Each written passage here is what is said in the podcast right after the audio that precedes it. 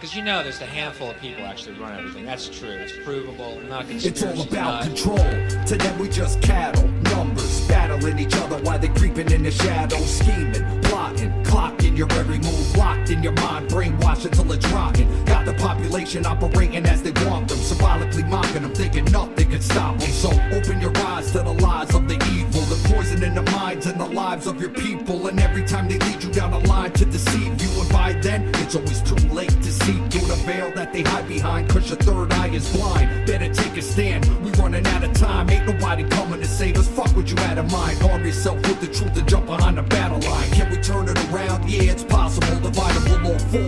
But united we're. This is for the world. This is for the masses. Attached to the strings being pulled by puppet masters. This is for the youth. Searching for the proof. Keep on looking for the clues. I'll provide you with some truth. This is for the ones waking up from the spell. Beginning to discover themselves. Yeah, this is for the youth. Searching for the truth. Keep on looking for the clues. I'll provide you with some proof. This is for the world. World.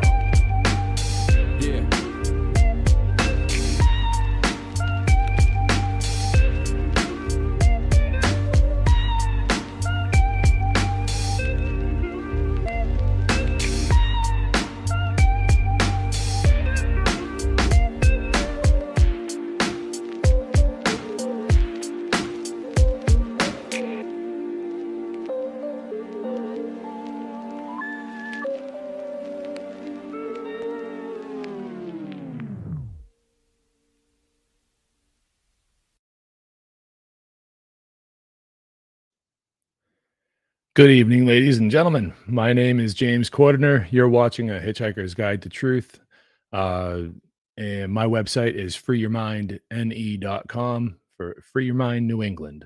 And tonight I have a very special guest. But first, as I've been doing uh, lately, I'm going to bring in the housekeeping first. And we have coming up is coming up fast is the next Black Pill Digest and we are uh, going to be doing that on April 29th.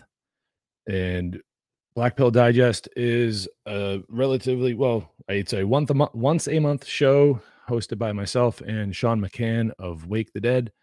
And uh, this month we will be we will be talking about an unfolding technocracy. So that's going to be interesting. I suggest that everyone look forward to that.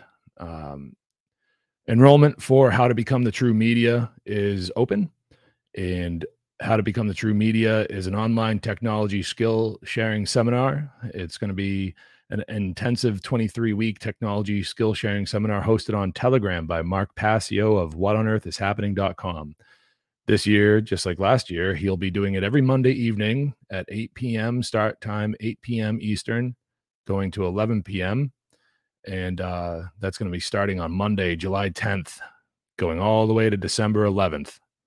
And that's a total of 23 weeks, 23 classes. There is limited space available. So, you know, get over there and to uh, how to become the true media.com and enroll.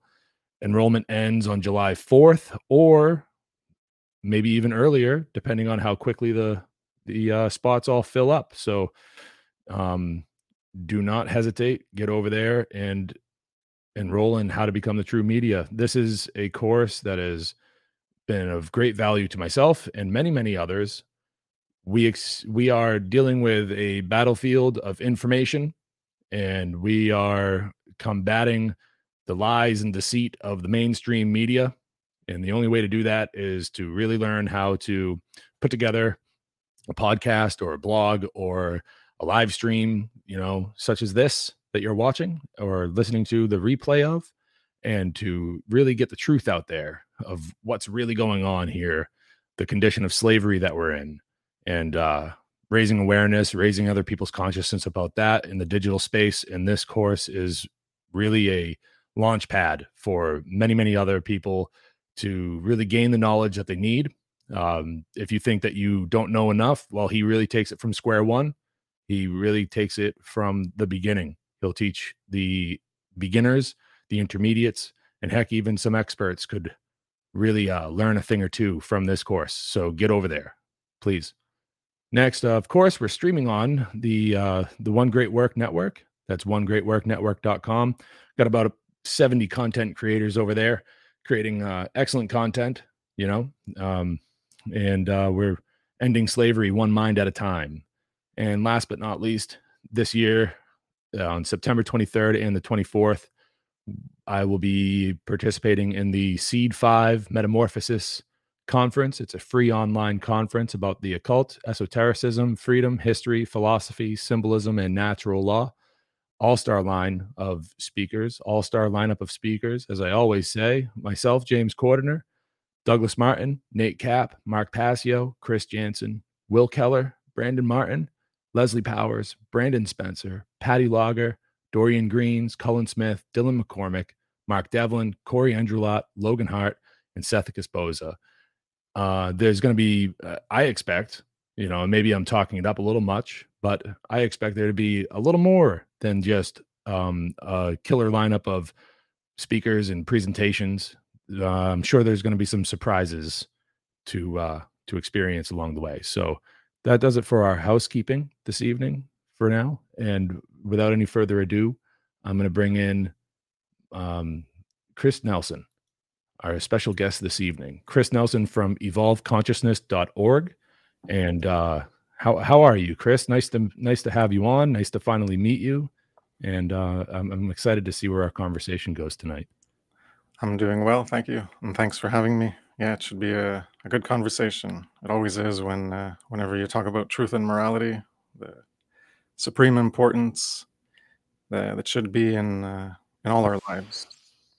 Yeah, for sure. Uh, it is it is like the crux of all of our work is is really making sure that the truth of morality gets out there because that is like at the heart of the battle. If people performing mental gymnastics on a daily basis to see what they can and cannot get away with in their little mini me satanist moral relativistic mindset that they have been conditioned into which is directly the cause that's leading us down this path into ultimate and complete slavery the way of maximum pain as some people have called it. And um, pain can be a teacher. Pain can be definitely something you can learn from but we are uh, it, it, seems that we as a species cannot get out of our own way in terms of the pain that we're inflicting upon ourselves the self-inflicted wounds that we're suffering from and it, it's it's really a terrible situation that we're that we're facing here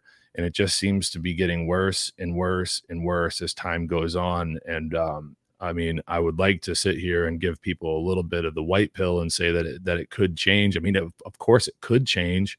Anything can happen unfortunately, it doesn't seem like enough people are really getting out there and speaking up and and speaking truth to power and making sure that people know that like right and wrong exist for everybody equally the same way and there's no escaping it. You can try as as much as you'd like but there's really no escaping it. And uh, the sooner you get on the train of morality objective morality the better. And we can all ride into the sunset on a and, and actually have freedom, real freedom, unbridled freedom.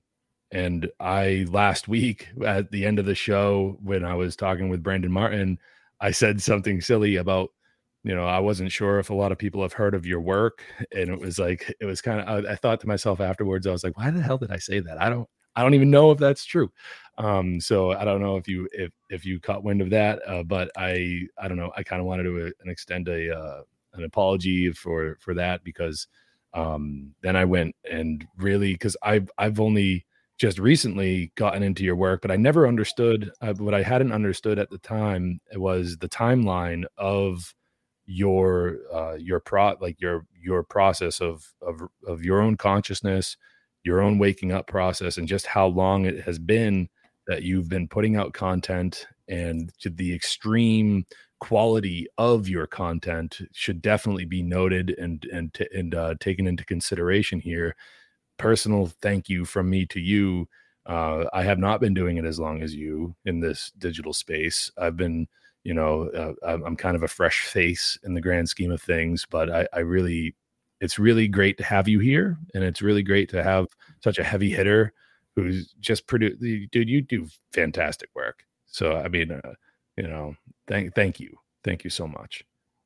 Well, you're welcome, and thank you for the kind words. It's uh, my pleasure to do because yeah, uh, like I guess it was more when I started uh, the passion for um, you know getting the work out there to try to get more people to understand. It was uh, once once you're in it, you know, you get like you have a deep care for truth, and you just you got to run with it once you you develop that when you ignite that flame and that uh, that desire in you. Well, yeah, you got to learn it first of all. Obviously, that's the the the alchemical part, the first part of the I guess you could call it of the great work, and then the the second part of the great work is the more the the active part of well taking what you you've input and consumed as knowledge and information and verifying it uh, as best as you can, I suppose, or even speculative stuff. You can even teach that, but gaining some understanding and then projecting it outwards through sharing and teaching and uh, getting more people to understand, uh, especially as as you started off. The, the most pivotal part is the importance of moral truth uh, itself as the and we have to care for that uh, above all and uh, that's what's most important and to tie back the first thing that you said with some of the last things you said um, with respect to uh, the work i've done and how i came to that process or how i awakened and etc um, so you mentioned uh, the aspect of people needing to suffer. You started off with that and i'll tie it into how i also uh, started this as, as well.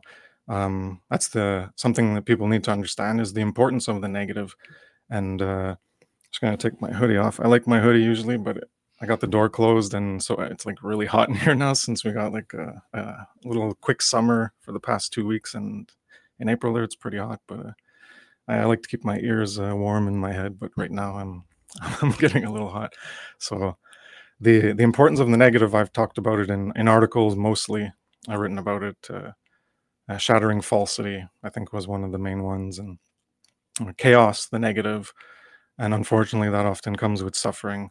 Either it can be just psychological suffering of the the conflict of of your expectations or your illusions of what you thought was true and then actual truth coming to shatter that falsity so that can cause some psychological suffering or you can have physical suffering in your life if you're off the path that you actually walk and your actions you take well that can reverberate as negative consequences and you can suffer or not even yourself but just the society you live in because of the societal enslavement and the persistent occulted enslavement that we live in with government.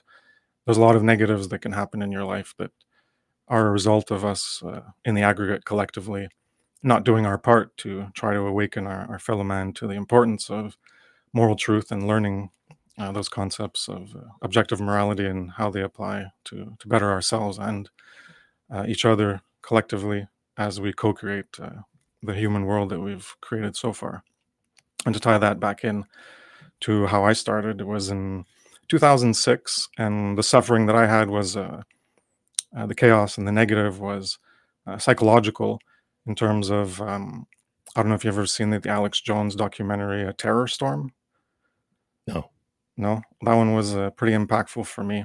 I had seen uh, a few months before was uh, 9/11 Loose Change, and I've always like liked conspiracy stuff, but that didn't click it for me. But when I watched TerrorStorm off of a torrent site, um, the part that really got to me, and I had to like shut off the documentary until like a week later, was when it got to like uh, the John Yoo memo of um, torturing children for the alleged insurgents over in like Afghanistan or Iraq, and that really shocked me to like my core. That was like the chaos that got me. That was the catalyst because I always look at it as for people to really awaken and really awaken to more of a, a deeper care for truth that drives them onto what I, at the time called a knowledge quest. So you begin your you're on your path to truth and where is it going to take you? And you you actually care about learning autodidactic learning and um, learning on your own. Uh, that was what catalyzed it for me. That was my catalyst. And that's why I view often it's the, the chaos, the negative, the suffering has to occur in order to catalyze a lot of people. But unfortunately, like you said, as we observe, especially in the past three years, we, we observe both sides that that is what was necessary to wake up a lot of people. Because some people just were oblivious to the issues of government or how reality actually functioned, monetary system, you know, it all snowballs.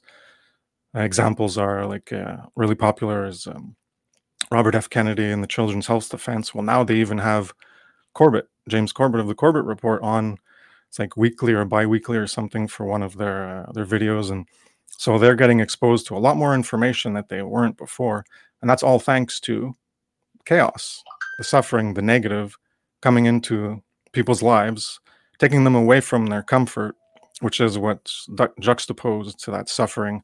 And that's what prevents people from actually giving a shit and caring because they're apathetic because they have too much comfort and that's the you know the bread and circuses is well you keep people entertained by so many entertainments of whatever people like uh, sports or movies or music or whatever just going on social media whatever can get a dopamine fix so it's all that pleasure trap whatever provides some type of um, positive pleasurable association psychologically well that's what people are inclined uh, inclinated towards uh, perpetuating and repeating that type of uh, of behavior so they don't really care about, well, everything's fine for them as long as it's fine. As you mentioned, the mini me Satanism, if it's fine for them, then they're not going to really care to look beyond their little bubble of reality, their bubble of perception, because as long as they're good and their family's good and they're taken care of and life is going decently, well, then they're not going to care. And they're just going to try to just enjoy life. That's part of the, the pleasure trap that I've focused on uh, partly in some of my work that people just want to enjoy life and they're not looking at well what about the negative and they just want to focus on the positive. positive and as long as they keep doing that they're not actually looking at the negative the dark side both within ourselves and of society and uh, that's the shadow aspects we could uh, refer to as it's a reflection of our individual and our collective um, inner psychological uh, demons that we have to work through and conquer in order to co-create in a a better life for us for us all that's in alignment with moral truth.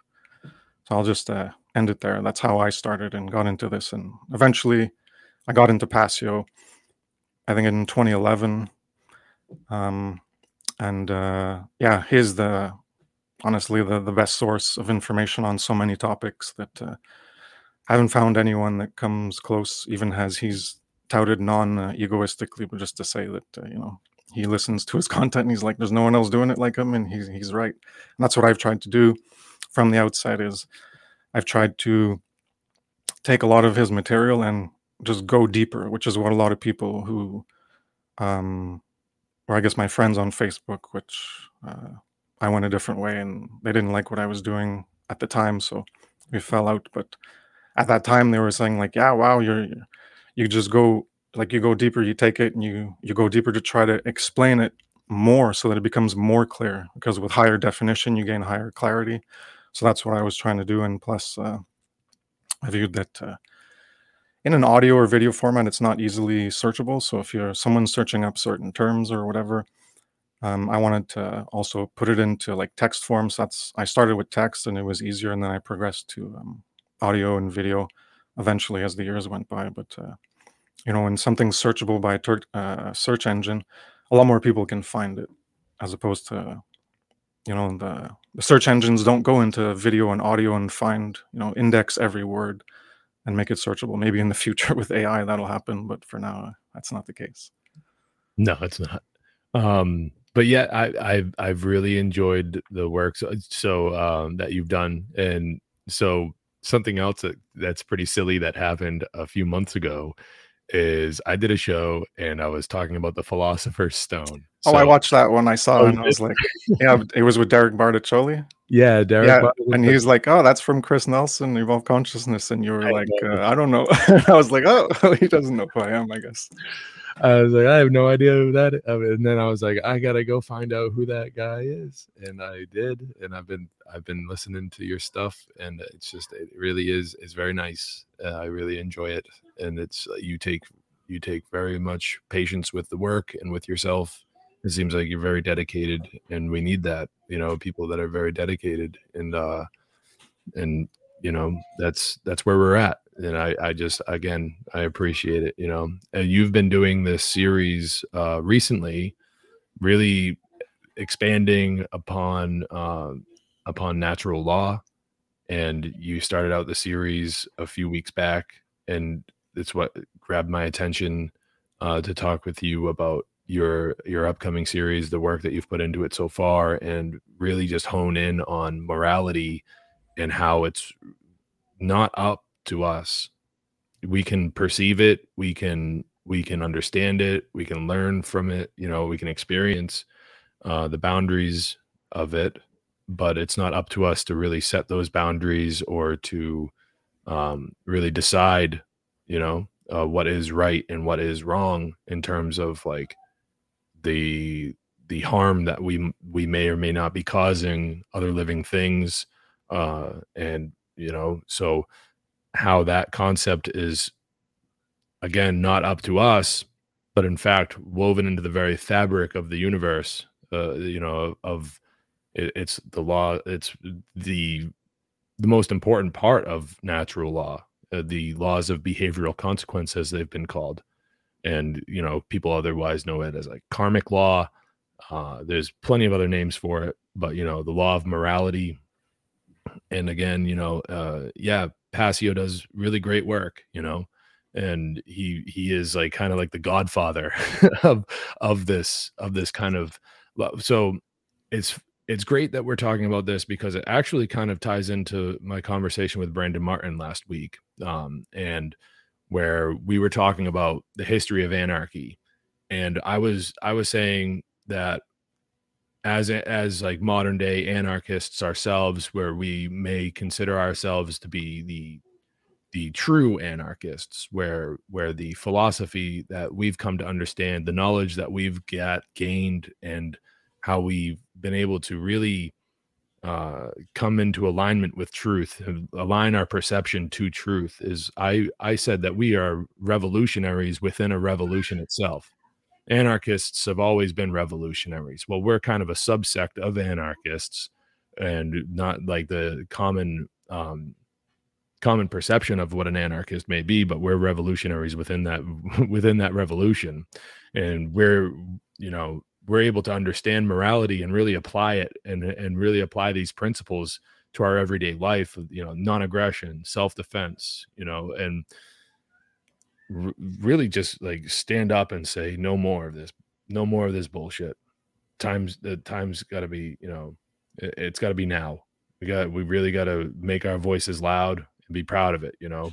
Um so that is the the the understanding of objective morality and us uh, understanding it and taking it to its greatest extent uh, and and really being able to say you know that this is true and since it's true the inevitable outcome is that the ruling class that we're all under the thumb of they need to be abolished. Um that is the that is the outcome of of this math equation. Whether it happens tomorrow or next week or another 50 years 100 years from now i don't know. I don't know but going down this path toward objective morality that's the outcome. So that that is what's going to create a condition of anarchy. Like and it's that and that's the condition in which we should be in but the only possible way we could ever get there and succeed finally succeed is if people start to understand objective morality and how it's not up to us. We can't, as individuals, decide what's right and wrong. We can understand what's right and wrong and then use our free will choices to decide to participate in right action and, and say, I don't condone wrong action. And I'm going to do everything within my power as a free willed individual to not participate in right, uh, sorry, not participate in wrong action and not condone those who do. So that's why that's why I really wanted to bring you here tonight. Um, I know it's probably fresh in your mind given the current series that you're doing with your presentations. Uh, so, um, what do you what do you where do you think is a good place to start with that? Uh, I have a couple of ideas, and one, uh, and I wanted to hear where maybe you would you would start that type of conversation about um sorry you said a lot of stuff like anarchism and how are the, the like the, the ones within it that are more representative morality so um i guess uh objective morality being woven into the very fabric of the universe and not being something that we can willy-nilly decide um as an individual on an on an individual basis. Yeah, Uh, like uh, subjective morality versus objective morality. So it'd be Yeah. subjective morality in quotes, and then objective morality doesn't have any quotes. Uh, you could write it all in caps, uh, the first letters in caps to make them different. And, and yeah, that's that's the the crux, as you were saying, uh, to actually get the world of true freedom and true order, uh, which will be the the next part three that's I'm working on finishing to to get that out. So it's all in a my series is in a logical progression because if you look at you know like the last one I did was uh, slavery. Well, what's slavery? Well, the definition itself deals with property, so that's why I had to do rights first. And what comes after slavery was the definition of freedom, but the definition of freedom has slavery in it, so I had to do slavery first. So each one is a linear progression in order to explain what comes next by explaining the what that next definition will contain as a as part of its meaning. Well, I have to explain the parts before, so there's like uh, you know the first one was two and a half hours, the next one is three and a half. So I go into a lot of detail, um, as opposed to just like a, a five minute bite on like, okay, well this is what it means, but I, like I said, I want to give more detail to really hammer it home for people to really understand it, and as many aspects that I can bring to the table to elucidate that and demonstrate that uh, the truth so people can see it in, in reality for themselves. And uh, yeah the we're, we're never going to get there. Um, like you said uh, is it going to be 10 years 100 years? It could be a thousand years. But one thing's for sure is that it surely will never happen if we don't even try. And to try to make it happen to get that result of true freedom and live in as i've uh, called it in some of my work in the symbolism of like heaven or a paradise. Um, that's in order to get there we have to do what we're doing which is to explain concepts and make them understood by people so that they can have uh, a core understanding of these fundamentals like rights and slavery. Well why is government bad? Well it's slavery but what is slavery? So you have to explain all this stuff and it takes a lot of a lot of time to to understand it. It's you can say it's simple once you understand but the, the complexity is in in gathering all those points of detail in order to really see that that is the the case in reality. And for some people it might be simpler and uh, they get it really quick. For some people it might take a lot of detail. So i'm trying to provide as much detail as i possibly can to to get people to to really grasp these concepts at a, at a deeper level and use them as principles so that they can that they can use them as a launch pad to guide themselves in their life in the direction they want to go um, as long as it's within objective morality and natural law your natural rights the law and to not violate it which is to not initiate harm to others. And if you do initiate harm well you're violating the property rights which ultimately all derive from your first property right of your self ownership. So everything that initiates harm is a violation of some, you could call them a, a, lesser form of property based on that derivation of your first natural right of self ownership. And so they're all claims of ownership upon you from in varying degrees of severity or quantity. And uh, yeah, that's what I recently talked about in the in the last presentation on uh, natural law, the science of morality, part two, slavery. Yeah, you did a wonderful job with that. I um, I, I liked the the breakdown of the tiers, uh, and the the way that you were very tempered in your approach with explaining uh, to people. You know, maybe maybe take a minute and think about uh, the type of harm that's come your way or the the violation that's come your way before you go and and and act upon it. See if the response that you're act, that you're giving them is is perhaps equal to the the violation that was uh that that you were that you were a victim of um Yeah. I, I guess and, and th- that was that was really nice to hear that you know um and and you in the first part uh it really it really seemed like you were going through like the the logical aspects of it uh it- and and I was really thinking of like the the the man is it called the the law of identification Law of identity. Yeah. yeah where like this is this is where perception starts this is where we use like our five senses to really see what the like and you were talking about the apple and you were talking about you know the apple has properties and qualities and it, it was bringing to mind to me that it's like well what are what are in in that context of the word property what what is the human the human's properties? Well we you know we may have different colored skin or different colored hair eyes heights weights all of that but we're all we're all and we're all we're all human. So i mean how could it be that i have i have different rights than someone else? How how is it that i would have ever have different privileges or rights than someone else? And how can i justify uh giving those rights up how can i ever justify expecting someone else to provide for me that which i'm more than capable of providing for myself uh, and the vast majority of people are capable of providing these things for themselves. However, they've been conditioned into this mindset where they have to rely on big daddy government to come in and, and take care of them. And it's like a, it's almost like a, it's like a self-propelling machine where the government's existence has created this this crippled uh, portion of society and then they turn those crippled people not like actual. It's just a metaphor folks it's like it, it's so but they they turn around and they plead for help to the same people who caused them the suffering in the first place. And that to me is just kind of uh really like masochistic you know? It, it's it's it's kind of sick.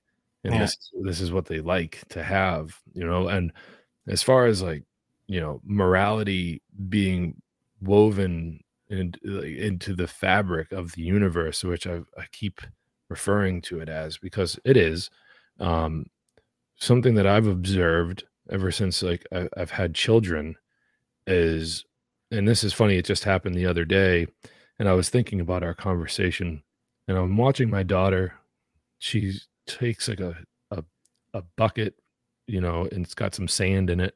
She pours it on the driveway and um, then she goes to then she goes to go grab the sand off the driveway and she scrapes her fingers on the driveway she's not hurt by this or anything like that but in the back of my mind i go oh is it is she gonna maybe hit one of her fingernails and go ooh you know and and kind of wince and pull back and feel a little bit of the feel a little pain.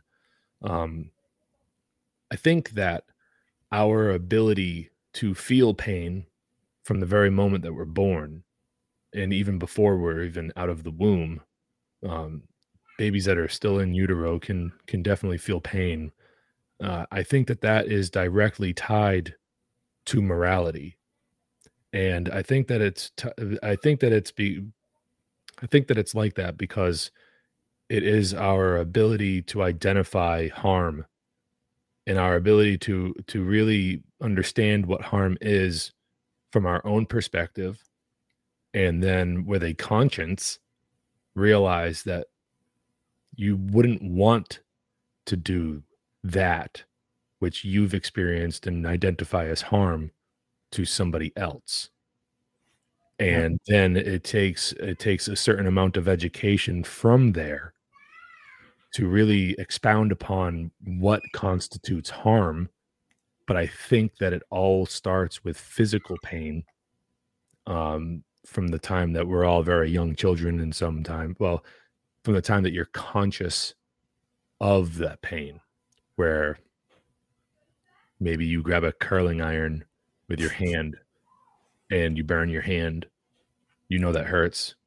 And then the golden rule comes in and you start to teach children and this is why it's so important that the intervention of this starts early because then it becomes a part of their it becomes a part of their upbringing and a part of their consciousness from a very young age and uh the psychopathy has very little room to kind of wiggle its way in there where we're actually raising children to be um, aware of the most recognizable form of pain, which is physical pain.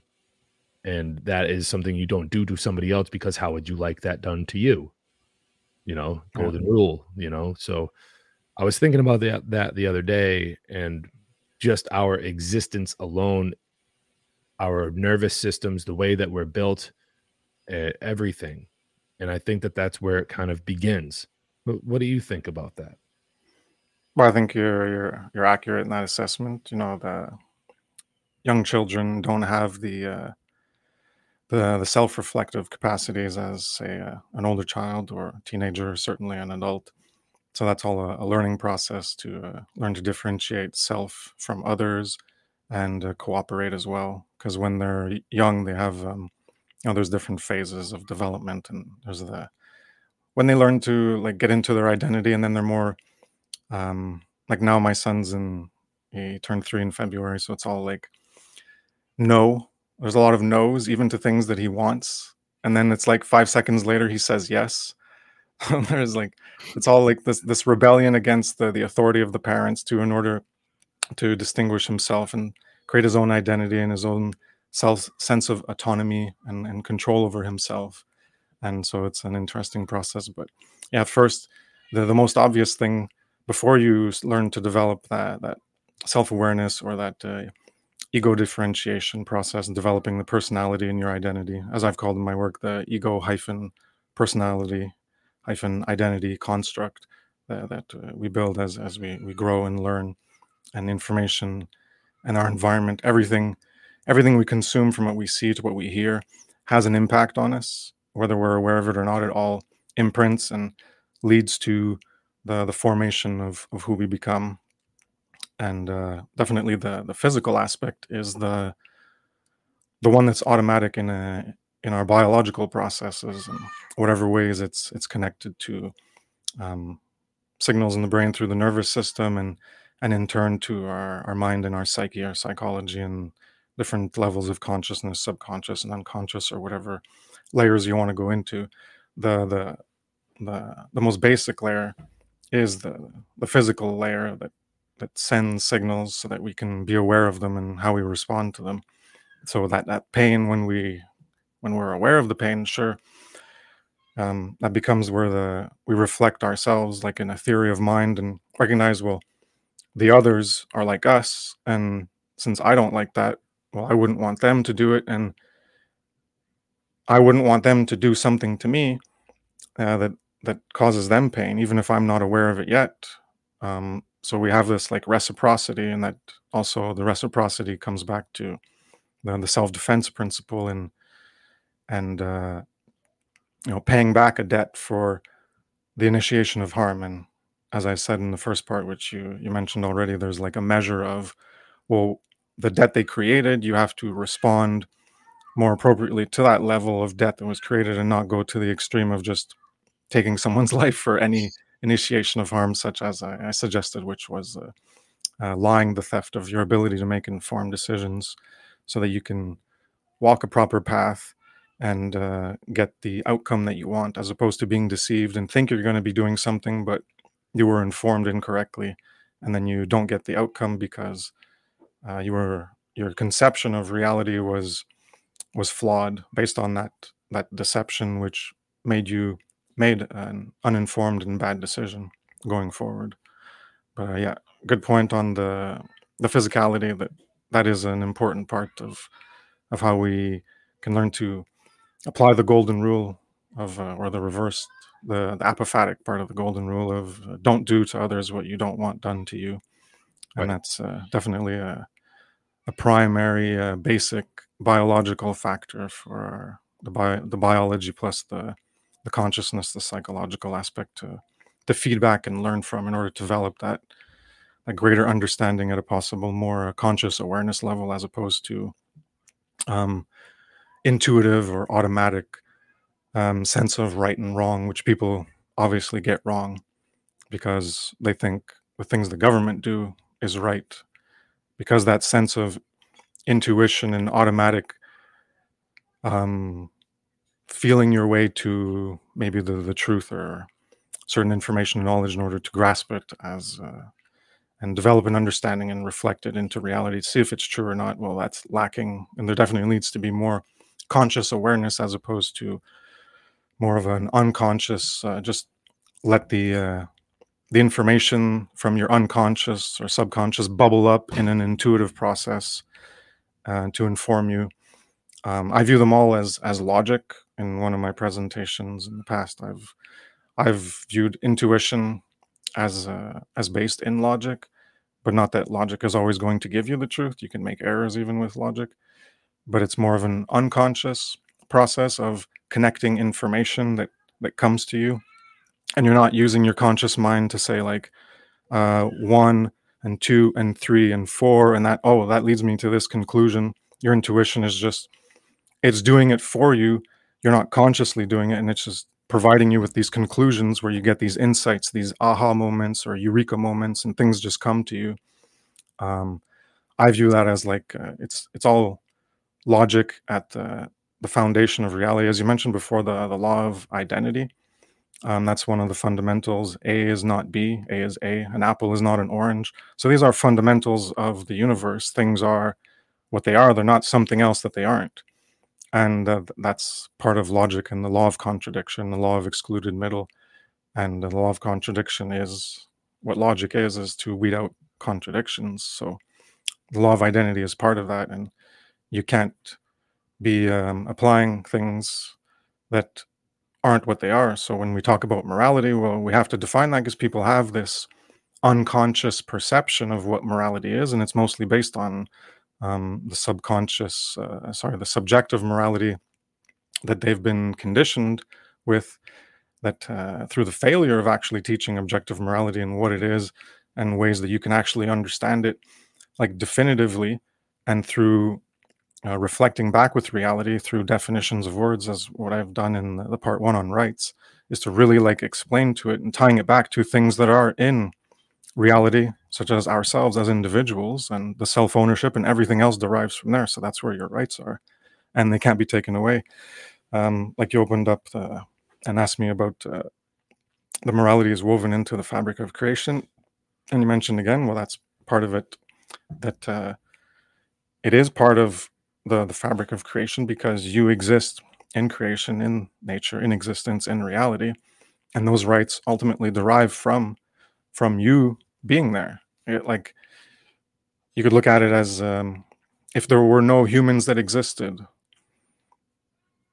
would there be individuals with those individual rights who could understand that they have those rights because they have the the consciousness and the the mental or brain capacity or however it works to be able to even conceptualize these things and talk about them and, and be able to define them well it wouldn't be demonstrable, but as soon as they would come into existence and have that capacity, well, they could reflect and understand, reflect from their internal reality to the external reality and feedback and see that, yes, there are these rights because they all derive from my self ownership because I can't give that away to anybody. I can't willfully become a slave because I only, I'm the only one that owns me. No one can own me and to demonstrate that easily is well you're in control of you.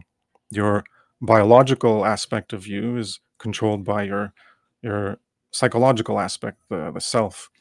And that is what controls the biological aspect. So your your first physical property your the your your body or your life which is negated by uh, the violation of murder well that all derives from your self ownership and no one can take that away. And since you can't give it away. You can't um, abdicate your responsibility for your own property, that uh, your own self ownership. You can't make yourself a slave. No one can actually make you a slave in any way. And all your derivative properties of your um, uh, sexual preference or bodily integrity or standard property or uh, free will choice and uh, all the violations none of that is legitimate but whereas people are they don't understand these things in the first place plus they've been conditioned to accept these violations as justified through the delusional deranged diseased belief in the legitimacy of authority of having the right to control or rule over others, which is what anarchy is at, at, at its root. And it's about not having rulers or masters and hence not having slaves. So it's at its fundamental level, anarchy, uh, as you mentioned last uh, last week with uh, uh Brandon Martin, there there are no hyphenated. I forget the term that was used, but you know there, there are no flavors or hyphenated versions because if if any of the, the only meaning that has true importance is the aspect of of uh, where it derives from rulers and masters. Well, that's of having a master slave relationship. So it negates that. So that means it negates immorality and these claims of ownerships which are violations of rights. And that's what is what ultimately matters. And then if people want to voluntarily agree to uh, create um, a commune, like an intentional community or something, and have uh, more of a they have a shared garden or something like a community garden. I've taken part in that when I used to live in the city, and you know, you all work together, and then you split it up at the end of the season. If people want to voluntarily do things and try out, uh, you know, communal living, and some people want to call that communism, but it's not political communism. It's two separate things, as far as I'm concerned. Just like you want to look at. Uh, political socialism well that has a definition what most people think of and then other people will say well socialism means this well just people in society being social and then you attach an ism to it the ism of people living together. Well that's very different than socialism as a political ideology and all the suffering and pain and the devaluation of individual rights and not our natural rights and the law that comes with that collectivist uh, ideology. So that's why definitions are, are really important when we're trying to get people to understand things. And unfortunately i guess for them they often are not willing to invest the time because again they don't have that that flame that care for truth burning within them that will drive them to invest the time and energy and attention our two spiritual cur- currencies what we pay attention to and spend our time on. Um, they're not willing to do and, and have the dedication and the persistence to keep repeating that over and over daily or weekly or monthly and just keep applying that persistence and that dedication for that care for truth in order to gain that knowledge and then when you do that inner alchemy and you change yourself and you're you're more right than you were you've you've let go of your attachment to your falser self and you've um you've realized how you can better yourself, and that's part of self improvement in the alchemical work, being as a phoenix, where you burn um, the impurities, and then from the ashes, you're reborn. You're reborn better than you were before. So it's always about self improvement to be better than you were before. And that's about recognizing, again, the importance of the negative, the falsity of in you. And then you you sublimate it, you you purify it, you burn it as a phoenix. You destroy your old self, your falser self, and then you are reborn as a newer version, a better version. You're still the same you, that the, continu- the, the continuity of the you, the I am, persists, but it's slightly modified because you've chosen to do that continual self renewal where you continue to remake yourself into a better version. And that's uh, that's something that's always ongoing once you you recognize uh, this capacity and this ability that we all have that we're not uh, helpless or that we don't have the capacity to learn on our own we all can be autodidactic and we can all uh, improve ourselves and, and continue to do it where we are at a certain level of being and then we can become something else i have a presentation on that called being and becoming where we're at a certain where we are presently in the present moment is our current level of being but we can see potentials through gaining knowledge, such as knowledge of truth and morality, of better ways to be. And when we work towards that goal, our journey is to arrive at that goal. And then when we reach that destination, we become something else different than what we were before because we've done that alchemical process of the phoenix and being reborn from our ashes and remade ourselves better. And we can continually apply that because when you arrive at that new destination, you can look at it as going up a mountain or you go up and then you look around and you see more than you used to see before. So from that position, what you couldn't see before, well, when you arrive there, you can see, oh, well, now I'm I'm here. Now I can work to some, I can work to that next position that I can see ahead, and I can uh, alter my goals to now I, I've reached this goal and I've accomplished it and I've made myself better. And then you can work towards your next goal that you possibly couldn't see before. And because you've reached that new level, that you can see that, okay, I'm still, uh, personally, I'm still supporting this immorality, or I'm still doing that myself if I'm not supporting it. Um, I'll have more of that coming in like different levels of that in my presentation part four or five or something on uh, I'm going to be doing one on morality, one on uh, the law of freedom, and eventually one on the, the great work. So I have a, a, few parts and my work cut out for me. But um, yeah, I guess I'll I'll leave it there. Not sure where else to go. yeah dude that was that was great thank you so much uh you you said a lot there um i think that we're we're at the top of that mountain that you were talking about looking out and looking out at the horizon and seeing where to go next and it's like where to go next is really making sure that we amplify this message because that alchemical process that you were describing leaves and leaves us in the shoes of like realizing that we uh have this we've gained this knowledge we've gone through this process and who the uh, part of my french but who the fuck are we to keep it to ourselves? We need to help others. We need to exactly. that's the moral obligation of the whole thing is like that's what that's what the one of the many parts of the conclusion that you come to is helping others you know and it's not from like a religious standpoint or whatever like it doesn't have to be that um, because a lot of the religious institutions are a part of the problem as well but it's more just like a, a, a you described your son being very rebellious being very no and then five minutes later okay. It's, oh, it's, it's like five seconds later. It, it's this testing of the boundaries right? But it's a it's evidence that even from the earliest and i have my son is six my daughter is two so i feel your pain brother and i i've got I, am here for you if you need anybody but it, but like it, but um uh it's evidence from very that we can see as adults and and the the evidence is there that from a very young age, human beings have a desire to explore, eh, to explore, and to push the boundaries to see what they can and cannot get away with. And this is the beginning of that alchemical process. And what the system, eh, what the system that is in that is in our opposition, that what they are doing right now, is they are kind of hijacking that process realizing the re- realizing the journey of fulf- uh, potential fulfillment in which in which every human being has to go through and that's this thing called life. It's just a journey of fulfilling your p- potential that everyone's born with. And they hijack that and they kind of steer your ship. That's why government being mind control the word government means mind control you know and it, that's where it all starts is getting ideas in to hijack that process of self actualization and steering it in a direction that benefits them. Okay. Yeah. And, you know, this this process should wind up benefiting everyone.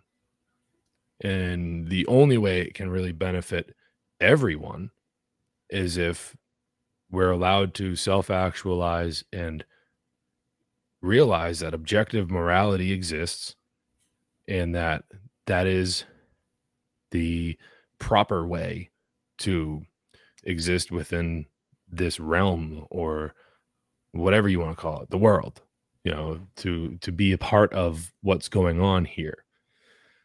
To not want to initiate harmful action against another living thing and to be quite honest, I start with other human beings first. Um, I just want to put that out there. I'm I'm I'm I'm only me, you know. So take that for take that whichever way you want to out there, folks, or even you, Kris. You know, but uh, what I'm getting at is is that that is what, what what was one of my points from at the beginning about how we experience physical pain and that's like the first identif the, the first identifier as to what harm is because the rest of it is um offshoots of physical pain and more metaphysical things. The the types of harm the violations to natural law uh you know like something like deceit and lying you yeah know? well that's why i had the like the four tiers that i categorized. That's why i put everything with the body first was well life murder and your your sexual association which is uh, sexual assault the rape and then there was the the bodily assault those Yeah. were the the most visceral ones because they well, they're directly your body which is the the one that's closest to your, your self ownership of you controlling your body and the other ones are like you said they're more metaphysical Yeah, and it's it, and I mean that, that's that's why we when we're explaining the trivium, you know, the the the threefold path for people out there. If you haven't if you haven't heard of the trivium yet, where have you been? Uh, anyways, like i've done a lot of work on that myself that was one Yeah. of my focuses yeah um, the you know the grammar, logic, and rhetoric, and applying our five senses. You know, we are sen- we are sensory beings. You know, it's not to say that that's where we should be stuck. It's just to say that this is the initial, uh, pro- the the initial like activator to the pro- whole process, if you will. Like where we use our five senses to really gain that identification of what's going on around us, raising our consciousness to a level. But then the ultimate question is, is like you keep asking, you keep doing like the Socratic method of like the why, the why, the why, why, why, and eventually you just you, got to come to the conclusion that like there's there's there's there's spirit here. There's there's something going on here. Uh, we were, you know, uh, maybe I'm maybe I don't want to give anyone the idea of like you know creationism or anything like that, but something had to put life here. Like so, some some process happened somewhere down the line, and I mean it's conscious. You know, Eh, I I'm kind of trailing off here. I'm losing my train of thought, but I guess what I was trying to get at is that like uh, the evidence is there if you if you have the eyes to see you, you, the evidence is there uh, to to prove our point uh, about morality being you know part of creation itself i guess Yeah. Um, like you said, the the most basic level is is when uh, the harm is done to us and uh, the physical part, and then we gotta use our, as I've referred to it before, the we have an abstraction engine. Our consciousness is like an abstraction engine, and we can go from those base layers, which uh, infants get first access to through the five senses, and then we can build on top of that and see, um, like uh, Aristotelian. Uh, metaphysical uh, philosophy of uh, the categories of being and where you have primary substances and seg- secondary substances and those are just way models of, of how to make sense of the different things in the world and how they can be categorized differently but um you know from the five senses and then eventually we can abstract to greater understanding and one of those is again as you mentioned the importance of morality and it's about getting to that that point. Otherwise well, how do you know that what you know is right or wrong? If you don't actually have definitions for what is right and what is wrong then you're just like you're you're you're shooting off the hip or you're playing it by ear and you're just going off of assumptions um, which may be right may be wrong. But if you don't have it um, like if your conscious awareness hasn't been brought into it in order to truly grasp what that word symbol that you're using what it means and what it reflects in reality or reflects within within ourselves either as individuals or collectively as humans in our capacities then do you really know what you're talking about? You know it's it's a word and it can have different meanings for different people. So even then when we have conversations with others we can get into semantic misunderstandings where one person uses a word and they mean this and the other person hears the word and they mean that.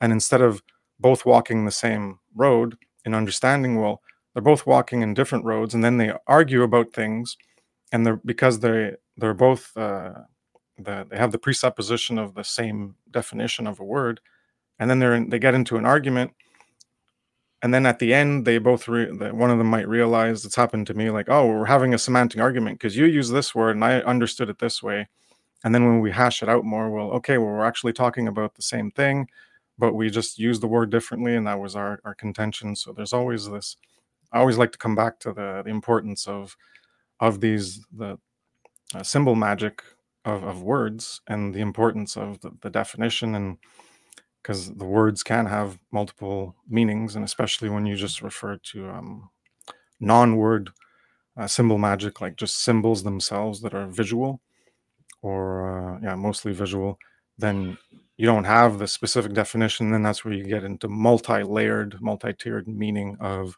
what a symbol can represent based on different contexts. You have colors and shapes. It depends on what you're talking about. Well, red means this in this context is something negative, but in this context, it's something positive. Um, you know, just the red pill versus the blue pill. Well, the blue is the negative one and the red is the positive one. And red, in terms of like um, external or internal, well, your internal is your blue, your thoughts and emotions, and the external is your actions. Well, your actions are good. So it all depends on the context of how you're using the color to represent what you're trying to, uh, the meaning you're trying to convey with that symbolism of color itself.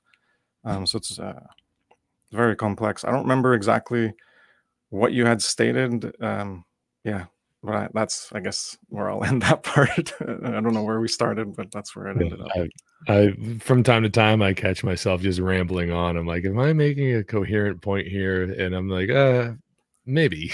I hope yeah, I, I, lose the original thread, and I'm like, I went over here, and I'm like, oh, I don't remember where that one was. This is, but this is okay because it, it's just a conversation between two guys. Just yeah. so happens other people get to listen to it. And it's fun, you know. So, um, so I, I like what you were saying about about red be, and and making the distinction there because that's why it's so important to be able to define terms and to really make it, uh, you know definitive of like this is what this is what uh, when I say this, this is what I mean. Like, and you know, unfortunately, we live in a time where you start doing that with a lot of people these days, and they just automatically start to recoil and they feel insulted. Like you're, oh, I'm not. You think I'm not intelligent enough to understand what you're saying, yeah. and it's that's like the problem with uh, even mentioning anything that's wrong people view it automatically. Well, it is a judgment, but it's not like I'm saying you're a piece of shit and low life and I should just execute you. No, it's like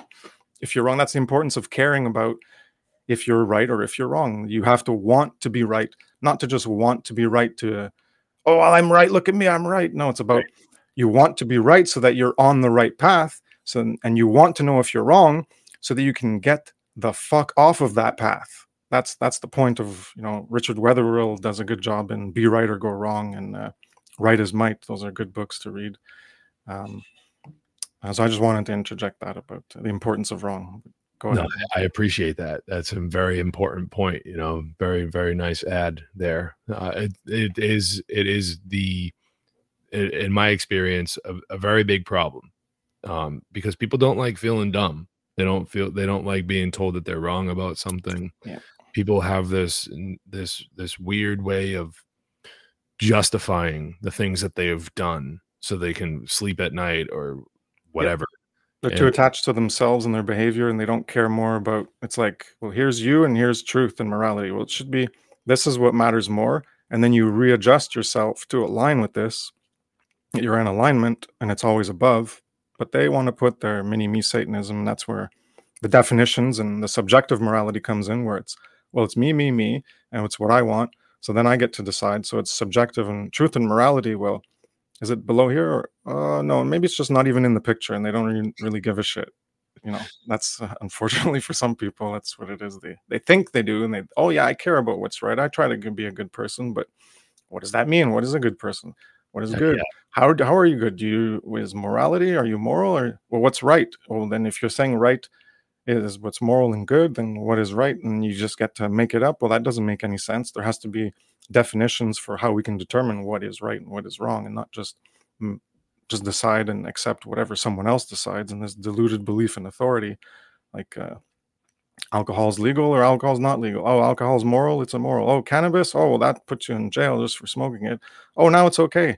It's just a completely delusional worldview that people accept through their their ignorance of uh, of these these important things in life and they, they're stuck in subjective morality and it's uh yeah it's basically taught to them that way that uh, that's just fine to live this way yeah uh, moral relativism is the mud under the tires that keeps the tires spinning in in, in my in my uh, opinion. yeah we're not going anywhere because we're, we're staying stuck there because yeah. of that that mud yeah Yeah, and they they like you mentioned the uh the prohibition of certain things and it's like oh and oh a perfect example is they uh, in in the United States uh, this past week they signed a piece of paper and just like that the the, the COVID's over you know Oh yeah. Oh, it's just okay. like just like that oh it's the emergency's over Oh, it's like, thanks for letting me know, g- what government. I, I, you know, yeah. I had no ability to direct my behavior, my decisions in my life. I needed you to tell me what I could or could do at what times that I could or couldn't do it.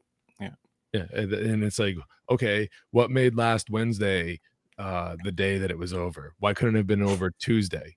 What about Monday?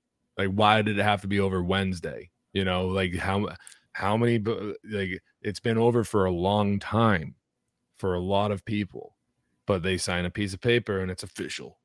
It's Yeah, well, official, that's and the it's like this is, but they the this is the way that they keep people nailed and it's in a state of fear in a state of dependency when it has to be put through these processes in order for it to be legitimate.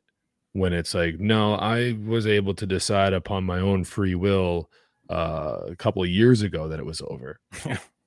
You know like I, I didn't need you to tell me it was over. It was Yeah. over for me a long time ago compared to some other people that are that they didn't want it to be over and the same idea goes for prohibition of alcohol prohibition of cannabis this uh this scheduling of of different substances that they that they do in the United States at least and how they kind of enact their or how they put through their policies on these things.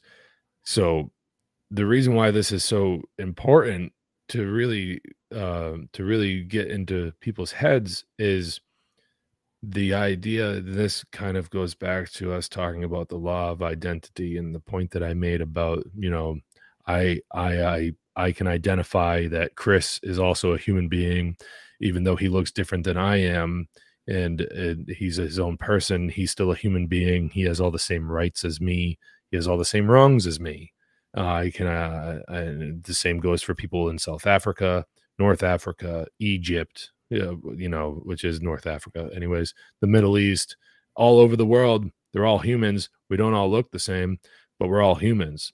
Therefore we all have equal rights you know and therefore we all have equal wrongs so we can't really uh no matter how much you think the majority can can, can make it so you know you can't ever have it be legitimate.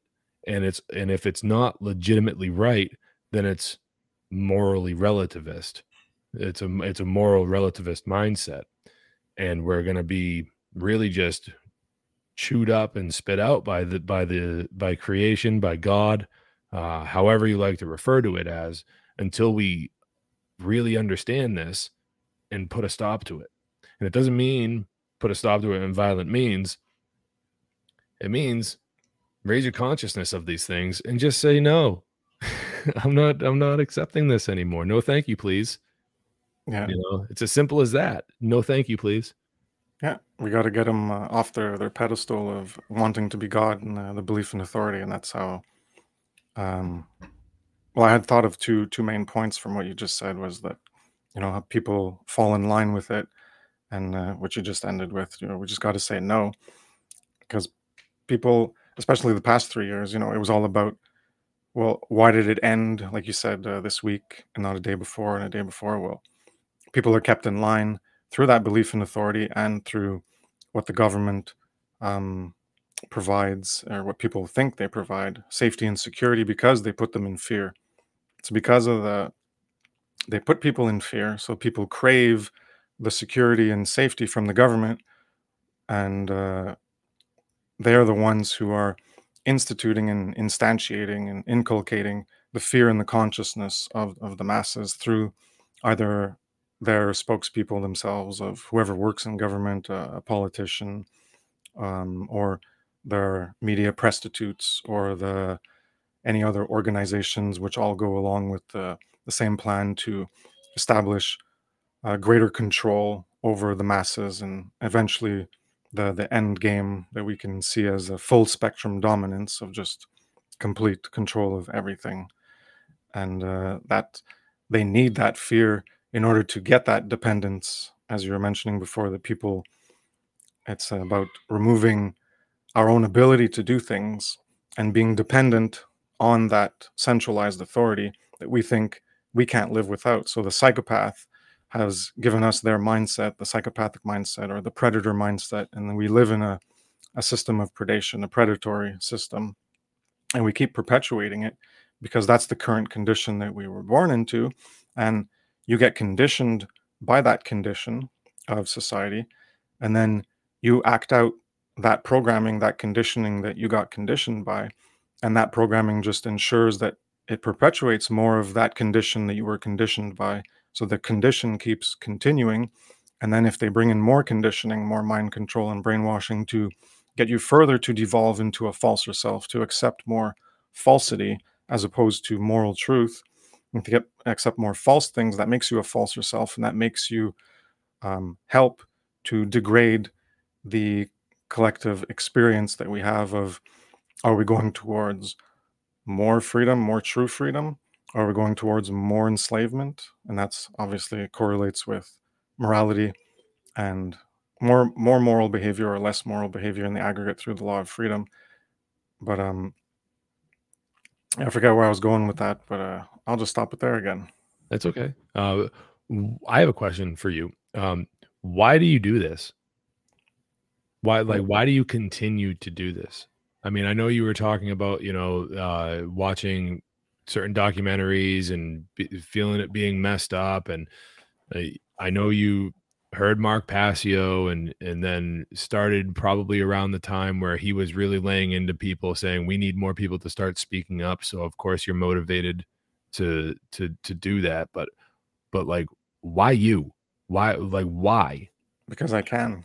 Because anybody can. Because I have an, an, a good analytical mind. I have I'm very logical um, so I have the the capacity, like the work I've done is to bring in my logic and to like explain things in, in more detail. And that's what a lot of people uh, have appreciated in the feedback I've gotten. It's like um like go to Passio, like everyone go listen to all the podcasts from the first and go up to the end. And my work is based off of that. As I mentioned in part two, I just mentioned as a, as a tangent uh, as a tangent that like my work is is based off of that. He's the inspiration for a lot of my work. Like i watch or i listen to information then i get i make other connections and i bring to the table more stuff and i explain it in a different way than he does or with more detail from other stuff. I, I can see um, reflected back in reality. Um, one example was i watched uh, uh, streetwise spirituality in i think it was the end of 2013 or 2014 I think it was 2014, and that one inspired me to do the presentation on uh, natural law boundary conditions. So there, I created infographics and and stuff, and then that led me to the Philosopher's Stone. After that one is the one I did. Uh, it was uh, it, all these connections were, were growing, and it was all fresh. And you know, I was in my early 30s. I started in 2014, just to answer that. Um, so you know, Passio, as you said, do something, do something. That's the greatest donation you can give them is to get involved. Um, so that's why I told him at one point. I was like, I had made my site and I had gotten some content on, and I just wrote him. I was like, okay, Mark, here I'm, I'm just writing you, not to, you know, I wasn't telling him, oh, good job, Mark. Yeah, I love your work. Okay, and then I do nothing. I was just telling him, okay, here I started. Uh, thanks to your kick in the ass, I kicked myself in the ass, and to motivate me, because we need harsh words sometimes to to get the motivation and I appreciate his attitude in, in that respect, um, oftentimes. And I, as vitriolic as it is at times, well, people need to feel bad. They need to feel guilty that they're not doing anything. And I'll, I'll be getting into explaining that uh, well in in uh, the great work part that I'm going to do. I guess it'll be one of the last parts that I do. But if if you actually want, if you care about being free yourself, and you say you love yourself and you say you love your children, well, do you want to let them continue to be slaves? Do you want to continue to be a slave? Well, if the answer is no, well, do you actually care to do something about it? Well, it's either yes or no. And if it's no, well, then you don't actually have um, a significant amount of self love. Maybe you have some amount of self love, but it's not really uh, uh, an appropriate amount because you're still accepting that you're going to be a slave. And certainly, if you have children, well, then you can look at guilt tripping you that way. Well, are you going to just accept that they're going to grow up as slaves? Because if you don't understand that, well, then okay, well, here, here's gonna you're gonna understand that you're a slave because I can explain it to you, and that's what my the purpose of what I'm doing is to explain morality to greater extents and detail um, through rights and then slavery and then true freedom and then law of freedom and then morality and then natural law. That's the the order I'm progressing in, um, and then eventually with the great work that you know you, you got to understand these things and if you don't understand that you're a slave well you better. And then if you do understand well what are you going to do about it? Do you want to just keep being a slave or do you want to actually try to create and generate and manifest in the external world things that are actually going to help um, alleviate that condition and bring down the level of slavery and conversely bring up the level of freedom so that we don't have more of our freedoms denied and revoked and stomped on because in order to combat the the great numbers that already exist in forms of uh, of government well we need numbers to combat that. So we all need to get on the same page the, the same moral page of understanding our natural rights and natural law and being at a position where we are um, going to educate other people. And then when we have the numbers then we can just by our actions alone say no at such a grand scale that their delusions of trying to be gods where they can create laws that they don't have a right and don't exist and are violations of our actual natural rights and, and natural law well that they won't have the the powers of their numbers and their their violence of their their weaponry and we will outnumber them and they will think of it as in, in terms of their mini me satanism of self-preservation. Well oh well uh, their numbers are too big now, so I better not do what the previous generation did of police or military and just obey, be an order follower that just obeys the orders of of our masters who just give us little more privileges and uh, let us do things that they don't let the, the lower slaves do. We're just higher slaves, we're the house slaves with a little bit more privileges.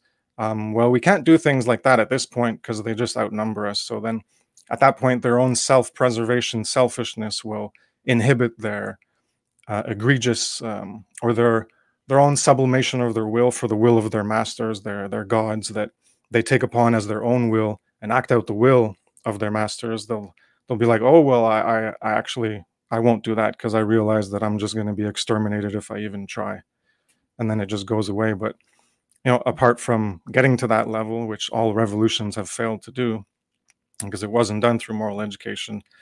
You know, America is the last bastion of freedom, and that's the only thing keeping keeping things from degenerating even quicker. Um, you know, that's the the only place where uh, a hot uh, hot revolution or hot action, as you mentioned, as uh, as Brandon talked about last week, the hot action could could work to to like reset things at a lower level of enslavement, higher level of freedom, but you're not actually getting you're, you're just uh, it's like a stopgap just of uh, you could say it's half-assed but it's it's like it's still doing something good but you're not actually solving the problem from the root which is in consciousness right. in terms of understanding objective morality so you're just gonna if you're not going to engage in the moral education then or before and you're just expecting the revolution to do the work well it's not going to do the work because the work hasn't even been done you're just combating uh, physical violence with a self-defense and you're not ensuring that you have the, the numbers of the majority of the, the quantity of people required in order to keep that condition in in the moral level because you're the people aren't even at that uh, level internally in their internal reality inside their, their consciousness so they can't even reflect that internal state out into the co-created reality where we are creating that condition of reality in numbers together so that's why it always has to come back to our internal state and the work in ourselves and the internal uh, the, the alchemy on ourselves. And then we can do that great work to take what we've taken in and the knowledge we've gained uh, the awareness the comprehension and help other people engage in that process of inner work of alchemy themselves. And as that multiplies and multiplies you know even if you only have people doing the inner work well that would reflect in their own behavior just at a base moral level to not do um, harms themselves. So the the seven real thefts the seven real sins to not do that themselves. But also another level is to not support other people doing it which is where government comes in or if there's a monarchy or whatever lesser or greater level of feudalism or serfdom that we we end up having as a as a condition that we live in. It's uh, trying to to get rid of that. As we do each of us does our own individual alchemy that can can get reduced by not doing it ourselves or not supporting others that do it. But the the level that more people need to get to is the the, the real hard work as Passio has stated many times and that's the great work of yeah okay you can change yourself but the even harder is trying to influence people to change themselves. You can't do it for them but you can influence them as a as a magician, a white wizard, as opposed to a sorcerer, mm. just doing it for your own gain, or you're trying to help them change themselves in alignment with morality so that we can all be on that same page, so that we can all co-create the the same world that we want to create, as opposed to having it created uh, for us by the the engineers, the the technocrats, the the technicians who want to control everything and decide for us what we are or aren't allowed to do, and it's all going to be regimented and controlled by every unit of, of energy that we can produce and everything's going to be allocated perfectly in this delusional attempt to create order which will never create order because it's all done through through control and violations of our rights violations of our will. So it's just this mass delusion that these the technocrats the engineers of of society have. Social engineering is just a, a flawed premise to begin with and they're they're just they're insane is what it comes down to that they think they can they can manage people's lives better than than the people can manage their own lives themselves. If we're all on the same page of, of morality sure now it's it's chaos and it's the chaos is amplified because they want us to be ignorant and they want us to be moral subjectivists and they want us to be mini me satanists. Well the chaos yeah, uh, the, the, the chaos is is perpetuated because they just won't get out of the way. Yeah they they exactly they they engineer it too to make us more chaotic and keep us confused. And yeah if they just got out of the way we'd be more inclined to learn it on our own. And like you mentioned about children and that discovery process of learning by making mistakes and learning from your mistakes that's an important part and they they get in the way of that by be being the daddy mommy nanny state and deciding well you're not allowed to do this and you're allowed to do this and well, you have to ask me for permission um, rather than letting us learn through the consequences and um, choosing the right path. Because if we apply consequences in other people's uh, lives, then they have a right to um, get redress, rectification, to restitution in order to that that negative debt that you created will there's something that you stole by creating that violation. Even if it's not intentional we can the intention or not that's a different aspect that you can get into in terms of well the, the the severity of the violation. Did you intend to do it or did, was it a mistake? So mistakes happen. But there's still a negative that happened to someone else and there's there's a debt that was created. So that's a, another complexity that i haven't really ironed out myself. I haven't gotten into that uh, level of detail for it but i'm it's just something that i'm mentioning and the, the nuances of of how we interact with others and the importance of of learning again about the negative, the negative things that we can do to others, the initiations of harm, and doing our best to not do that because then in their rights they have a right to redress and and collect a debt that is owed to them what i meant by what i uh, when i interjected is is and i'm not saying this like you misunderstood i'm just saying that like that that is how they stay in in the power that that they they have is yeah. by creating the chaos and in turn the chaos that they've created creates in itself the dependency problems in the people and then that turns around into just a a self-perpetuating cycle of yep. of uh, order out of chaos. Order. I have for, that's one of my infographics in the next presentation on True Freedom. I have I have a circle, and it's like they inject chaos and say that uh, you know it's problem reaction solution. People beg for Sure. Protection and oh fix it government fix it or ngo or whatever organization. Someone else fix it but not me. I'm not going to fix it. Oh i'm not going to get involved. As someone else fix the problem but they created the problem and then they Yeah. come up with the solution. Oh it's going to be more security and order. Oh we're going to create order with our control and then it just creates more chaos and then they just keep interjecting in that bubble and it just keeps spiraling out of control and yeah well Right. we have The- what we have the- now. the the the world the, uh, us within creation uh, exercising our free will whether or not we all catch up to um to the the moral fiber the moral aspect of all of it uh, in time. However it all pans out it will it, it will organize itself on its own. This is the nature of the universe itself. You see and we're within that and the reason being like the reason why there's so much chaos out of the, the reason why the outcome is chaos is because the, this control structure is trying to kind of again uh, i mean for lack of better terms they're trying to hijack free will. And free will comes from creation itself it comes from the universe itself. It's a force beyond beyond anyone's control. And when people who consider themselves to be in charge these people are masters of psychology. They are masters of of natural they know natural law. They know how all of this works out. They they know they know. They're trying to but what they're trying to do is harness a power that we're not meant to harness uh, other than within ourself. You're not you you're not meant to be able to control to, Yeah. you're not meant to be able to control another's free will. It's just not how it's it's just not how it's set up.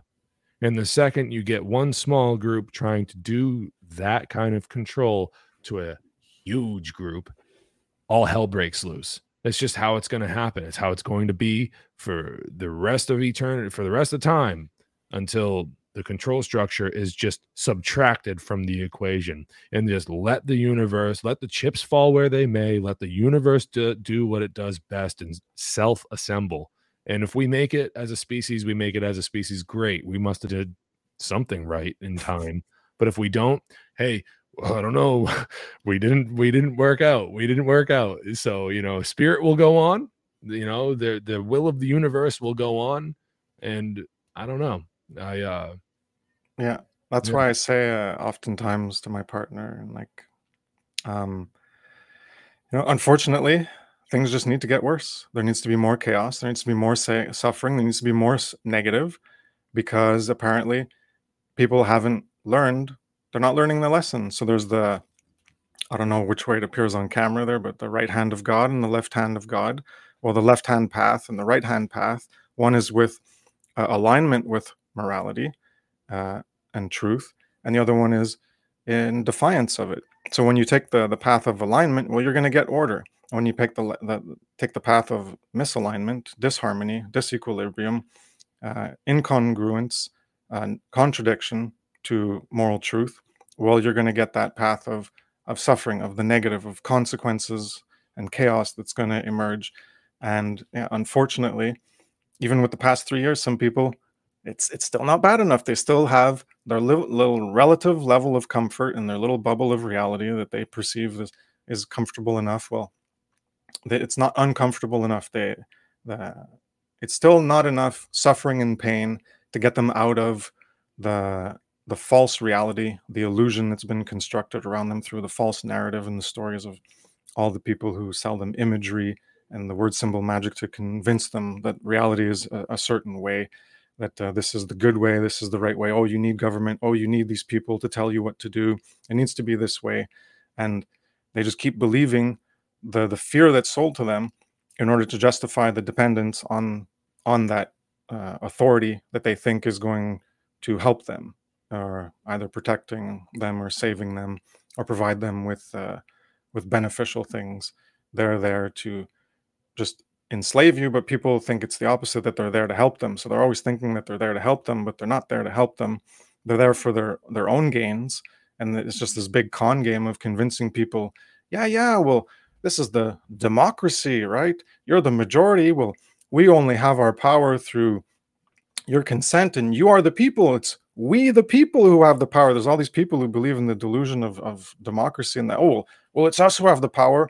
We vote them into power. And if they don't do what we want, well, we vote in the next guy. Yeah, but you're just going around in circles, just voting for one guy to the next and you're not actually getting anywhere because it's just a game being played against you. Well, this guy's going to promise you this, and then this guy's going to promise you that, and then he does a bad thing, and then oh, I'm going to switch to the other side, and then oh, he does, and it's the same game being played because none of them are actually based in objective morality, and none of them are even caring about objective morality. They're not even if they if, if anyone actually did, maybe they'd actually give a proper definition and say like, hey, this is what I'm about, and this is what you need to learn and here. But even even that, they'd be going from within the system to try to change the system and the system is inherently corrupt and inherently immoral so it would be a failure it would just be again like a revolution of just decreasing the level of, of immorality taking the pressure off and then that helps to put people back to sleep because then when it's a it's a point i mentioned in the, slavery one that i'll be talking a bit more. There's like here's your current condition. This is what your normalization bias is and everything's fine.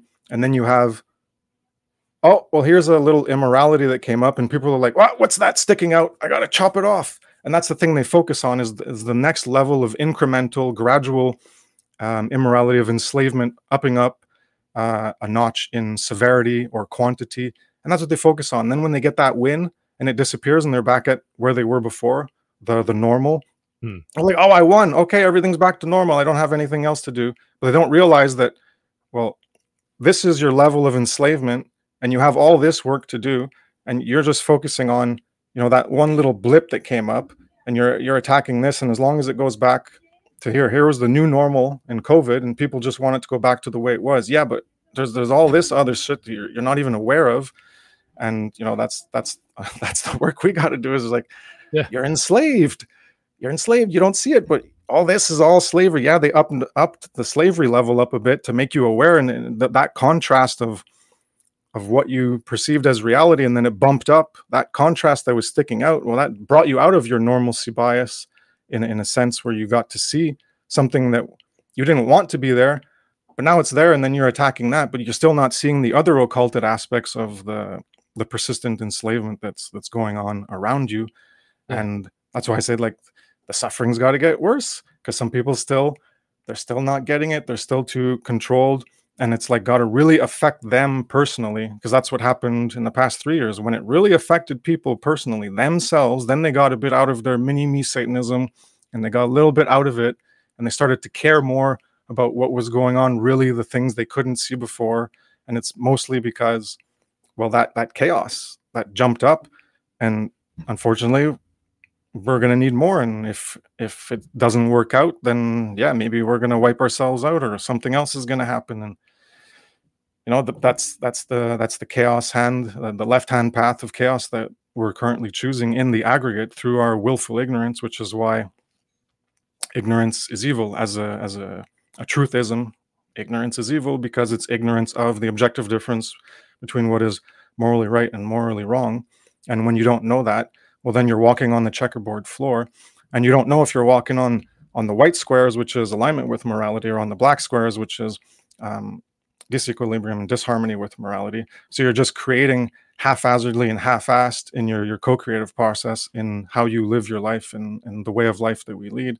So we're, we're just okay some things are moral some things are immoral but people don't actually know the difference. So it's just a, a big mess and that's why the importance of, of knowing the objective difference you can choose. Well i'm only going to step on the white squares and like the first degree tracing board. I'm going to get to that ladder and then i'm going to climb that ladder and get to the uh, get to a more self-actualized um, uh, version of myself with that generative principle of care by caring about moral truth. And then as more of us get that onto that that process well then the reality will change in better ways properly through that moral education on that foundation, which is what Ma'at is in, in ancient Egypt, uh, the principle of uh, that it was the concept of of uh, in one of the creation myths it was um Ma'at was like a like a, a plinth. That's one of the symbols there. It's a plinth you know at the the corinthian pillars there's like a plinth sometimes or one of the pillars. Um, you can you put things on it and that's like your foundation. Well that's what ma'at was there's like the foundation and then the earth. I think it was in the the, the one for ptah the god ptah the, the creator god. Because they have a bunch of different ones. There's like ptah in some regions and then there's like ra array. So they had like a bunch of different like competing like uh, uh, projections of of the the ways they attempt to reflect what's in reality or reflect what's in themselves uh, externalize it project it anthropomorphize it as god so they had different versions but i think it was in the ptah one where ma'at anyways i could be mistaken of which one it was but ma'at was the foundation then and he he needed something in the void of the darkness the abyss of nothingness. Uh, he needed something to create the world onto. So ma'at was the foundation to, to put the world to create the world on. So ma'at came first before the world and ma'at is is uh, the representation of um, morality of reality of truth of righteousness of justice of order and that's what has to be our foundation in our lives for us to use as our launch pad for when we're going to create in certain directions in life we're always standing on um, morality, truth as our foundation in order to direct our actions. And the other ways you could look at it as well. You have to be under the authority of morality, ma'at, natural law, however you want to describe it. That has we have to be under it in our authority. We have authority over ourselves and over no others. And what's above us is is the natural authority, uh, reality, existence, truth, nature, ma'at, morality, and we're under that and the, the the corollary symbolism is well that's what we got to have on under our feet in order for us to to walk on and stay on that path and and launch ourselves forward when we envision things in the future that we want to do and then act them out through our choices and our decisions we always got to base it on that foundation of of ma'at of morality. And when when when enough of us get on that page and we're all on that same foundation for for co-creating our world then we're going to get the world that we say we want but that thing that we say we want that most people say they want goodness and and uh, harmony social living and social harmony with others well it doesn't just happen by itself and that's what people want. Oh yeah well if if freedom comes by by accident sure i'll take it. But me help to create that world of true freedom oh that's too much work. I don't want to get involved in that. Um, i don't care enough about that. Well if it's freedom that's just to true freedom that's just to happen well then yeah i'll accept that. But are you willing to do the requirements fulfill the requirements to actually make that a reality and for most people it's no because it takes a lot of work a work on yourself and then afterwards doing the what's uh, termed as the great work which is influencing others to change and that's the only way you're going to get other consciousness to be on the same moral level is by getting them to understand the same thing and that it takes a lot a lot a lot of work and you do have to sacrifice, as Passio has mentioned many times, that you have to sacrifice a lot of things in your personal life. And I did it for, for one part. That's why I put out a lot of content in the first three years in 2014, uh, 15, and 16. Those were my like major big years because I was alone. I wasn't working. I'd saved up a little bit money and I was living like like poorly or whatever, but I was so focused on like caring for truth and doing the work. And then eventually like I decided, okay, well, I'm gonna I'm gonna die if I don't do work or whatever. So right, go try to build a career, and I built a family, and now I'm back to. I got like I got the like the basis of the things I want to continue.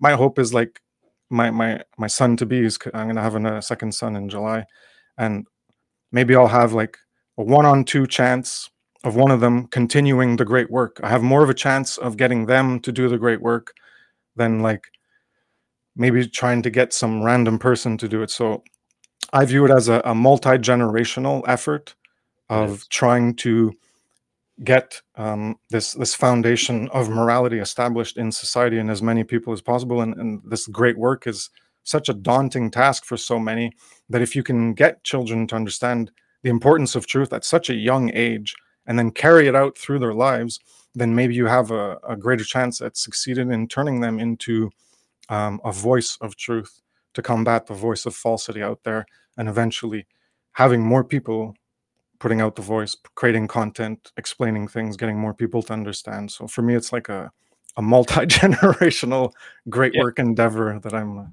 I'm getting into. Yeah, because the the the goal is to um, not have anyone else to wake up, but to have everybody else just have never have been asleep. You know, like that. That's Yeah, that would be good if we.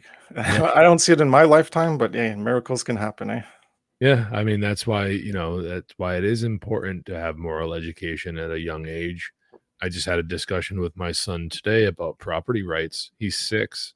You know, he like I have I have uh I'm a I'm a Star Wars fan, so I'll, I'll share. I I built I I built a X-wing. Sky, Luke Skywalker's X-wing and, and everything a while back, and I, I don't see the detail. Is that a Lego or is that like a model? Oh shit! I don't. It's a Lego. Okay, cool. Legos are good. I'm, I was a big fan of Legos in, in my youth, and I, I bought like a bunch from like uh, Salvation Army Yeah. for my son, but he's a bit too young. He like loses things. So I'm like, okay, we're gonna put them away for now, and I'll bring them out another time, and we'll, we'll play with them. Yeah, my, my little son he he took this today and uh Crash. and crashed it and he knew beforehand he felt really bad about it. And uh we had to talk about about well you know it might seem silly but this this thing is is my property and and you didn't have permission to touch it. And my body just like your body my body you know uh your body is your property. If if someone comes up to you and starts touching your body you say no do they are they supposed to stop? Do they get do they need permission to touch your property? And he's like he's understanding. He's like yeah. I go well i mean i know it's but this is how and i go this is how property rights work bud. You know you need permission. You need consent. You need to have voluntary consensual relationships with people. I mean i'm i'm i'm using different words but you know I six- know what you mean. Yeah. you know so it's just like this is you know it's one thing to do a podcast or to do you know uh, presentations which are phenomenal i don't want to discourage anybody from doing it um but it's a completely different thing to actually like be forced into uh, and by your own by your own means forced you know because that's what being a father is you know i mean you you you you see this Assume the responsibility. Yeah. you assume exactly you assume the responsibility because you know it's the right thing to do and that's a that is a, a healthy form of force where you see like that it's the right thing to do you know and it's like it's a power it's a powerful thing like pushing you along that's what i mean by force not like somebody just like stuffing you into a box or something like that kind of force that's not what i mean i mean it's it's like a wind in your sails type of force. And that's like the that's that's some real heavy duty great work you know of of bringing cr- being a participant in the creation of life and a new generation of these things called human beings. Like that is a serious responsibility. And knowing what we know it's not even it doesn't make it easier. And and like it, that but that's like that is where some of the great like that is where some of the most immense amount of responsibility in terms of like moral education and taking care of the species is if you're going to be starting to create more of these creatures called humans you know and like if you're participating in that action you like you better better have your shit together. Not enough people respect that there's not enough actual adults having children. There's too many babies having babies. And uh, like that's a big problem. But i'm okay. Um, i'm here to help people learn you know. But i mean it's it's it, oh, it's uh i'm looking at the lego right now i'm just like uh he smashed that thing good and and I, and he was so worried about me being mad at him and i said i'm not mad i said i'm i'm happy that you did it because it gave us an opportunity to have this Teaching opportunity. Yeah. you know it, it, it's now we get to have this talk we get to talk about about hey that's my thing you know and it's like it's it's it's a way for the uh, for there to be some sort of relation between concepts and something that you know you he he knew he wasn't supposed to do it he did it anyways and he's like oh i did the wrong thing and it's like yeah he did but it's okay it's just it's a lego but this Yeah, is that's a good thing that it is a Lego. As long as you find all the pieces, you can just build it back up. It wasn't like a model that you made that like it shatters and then you're like, oh no, now it's really broken. yeah i mean it- but like it's um the point being is like you described your situation back in the teens you know and it didn't sound to me and i uh, from hearing the words that you said it sounded like you were leaving your own personal health by the wayside your own personal and this is where like you do have to have a little bit of uh it's it's called self-respect and where you have to like take care of yourself but not not but not solely take care of yourself you you do it for the betterment of everyone else around you and like that's that's primarily where the great work takes place is like in the physical realm and like then you gain knowledge and you understand things and then you can you know come into like a digital space and start making presentations and podcasts and stuff like that but if you're not taking care of yourself in the real world you're not really doing anything of any substance you're not really doing anything of any of any good you're not helping anything you're just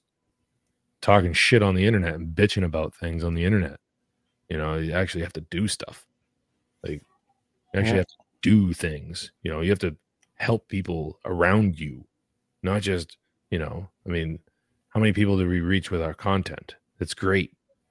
I wouldn't i wouldn't discourage anybody from listening to Kris's work and i i really love seeing the people that that listen to mine but the real shit takes place and in you know and like the people that i can influence you know especially being a father. I i just i don't know. I i'm happy i Uh, i do like i i relate with you because like I, I look back a few years of like my my son being three and that story you told about i'm just still chuckling about that but it's it's it's awesome it's one of the best feelings in the world Yeah, you get to see the, the development of a of a human. Of Yeah. like what all, all humans likely go go- through, you know. You, you see that that progression. Yeah. And you look down at that little the little guy and you're like i did that and, and it's like for or, me or you could have been worse.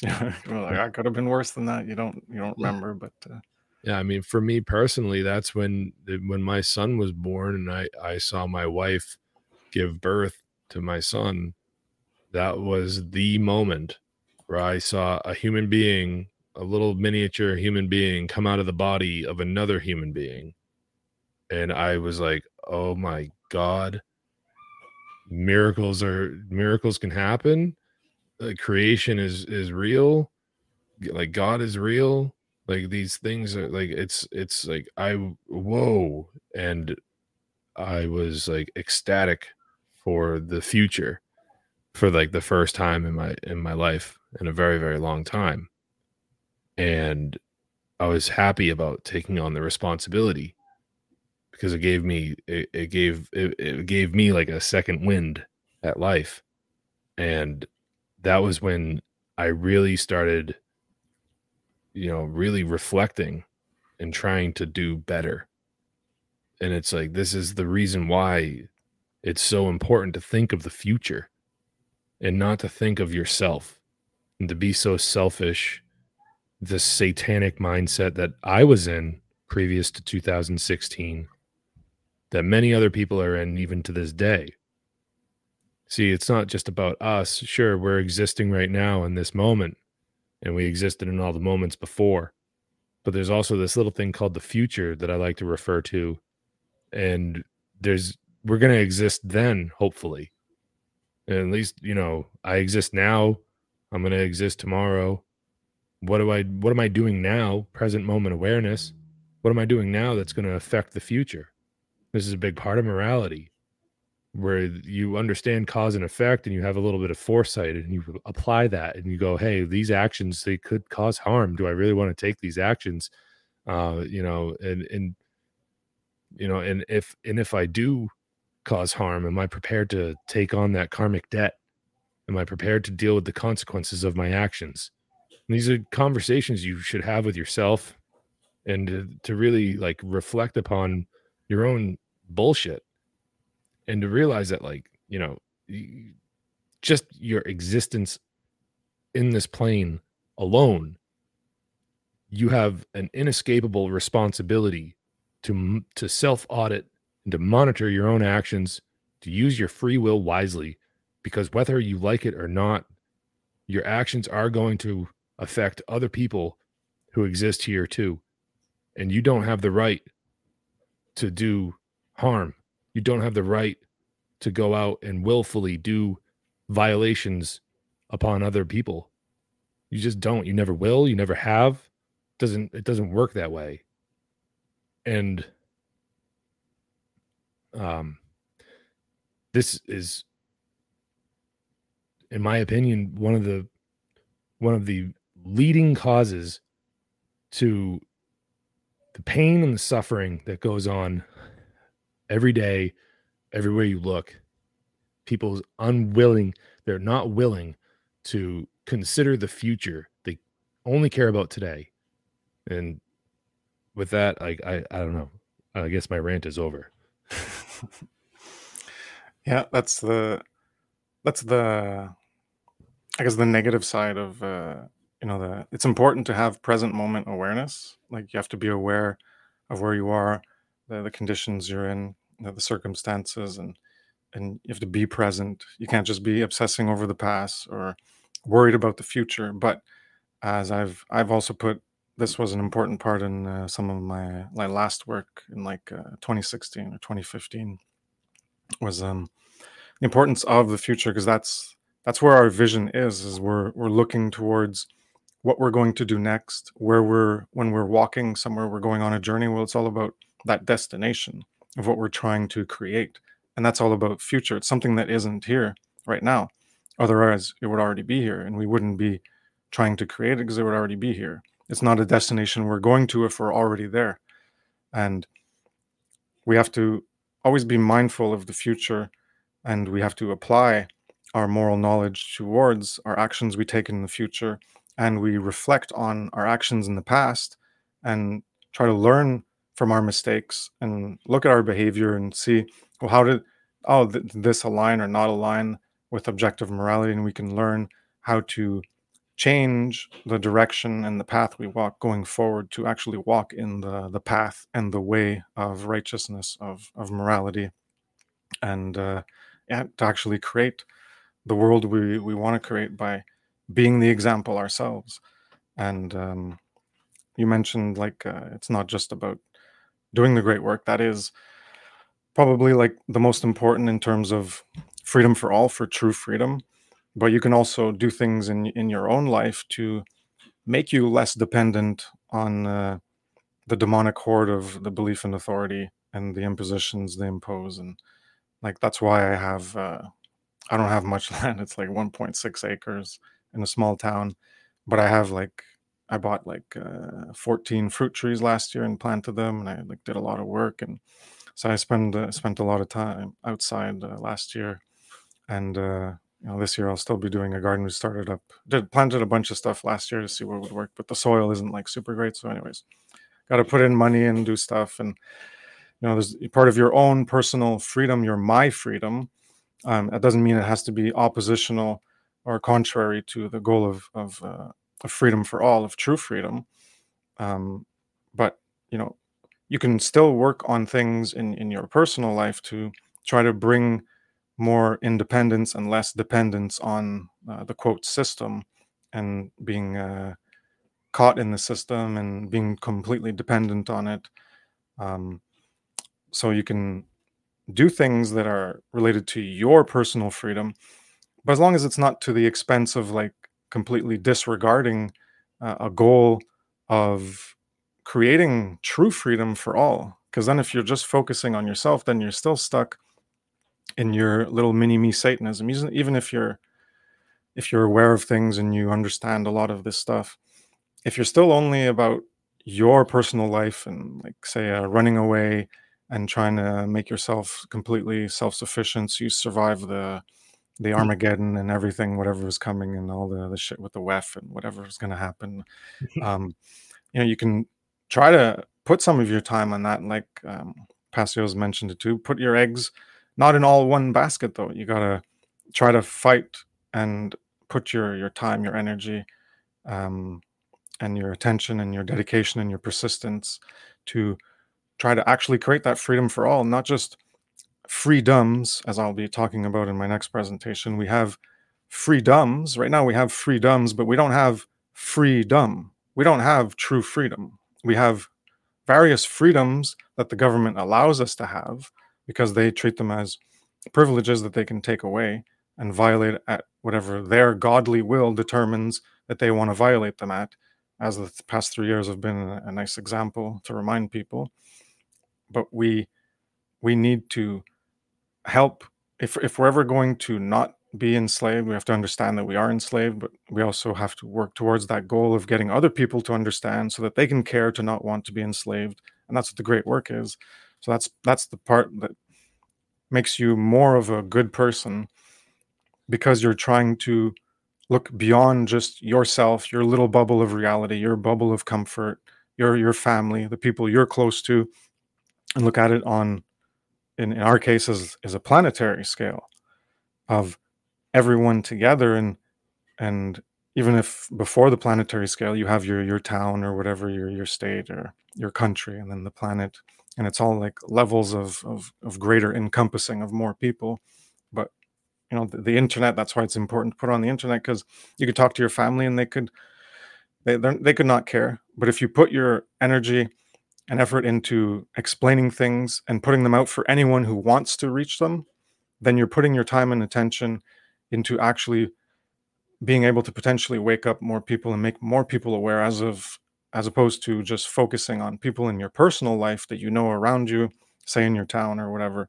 And you're going to be spending so much time and energy trying to wake up few people directly and it probably not won't even amount to much versus you could put it online and you could still give them the link and say here's some information you can learn from but anyone on the whole planet can find your information and they can learn from it and they can benefit from it and they can thank you for it and it can change their life. And that's the magic of of the word symbols that we use and other symbolism to convey meaning that we're not even in contact with people and we can affect their lives in such profound ways people who've done this uh, i don't know if you've received thanks i've received a few thanks from people who've told me that the, my work has helped them a lot. Um, Passio has received a lot. The more popular you are obviously you're going to reach more people and and get more people who are going to be affected and be thankful for the work you've put out. And then them in turn can carry that gratitude forward, pay it forward, and do the same type of work, and, and then they could touch, uh, reach people in in different ways than than the previous message was delivered, and then and it just compounds and compounds and compounds, and as more people do this, the more chance we have of actually creating the the goal of reaching that goal and creating the world that we say we want, which is of true freedom of, of ending the enslavement that we have. Yeah, I I uh yeah, I I want to encourage anyone that understands this information. Uh, I want to encourage not anyone. I want to encourage everyone who understands this information to start making a podcast, start writing a blog, get a get a website. That's why I I I try my best to pay it forward and and get people aware of of of Mark's course because it truly is it, it is a very well done course and it can really help people gain the confidence that they need if they don't think that they can do it to get their butts in gear to get out there and do it and to and to put the information that they've that they've you know the knowledge that they've gained gained into the digital space because this this is this is how information is exchanged. And, and this is this is the modern day uh, you know way of, of of exchanging information to the greatest amount of people possible.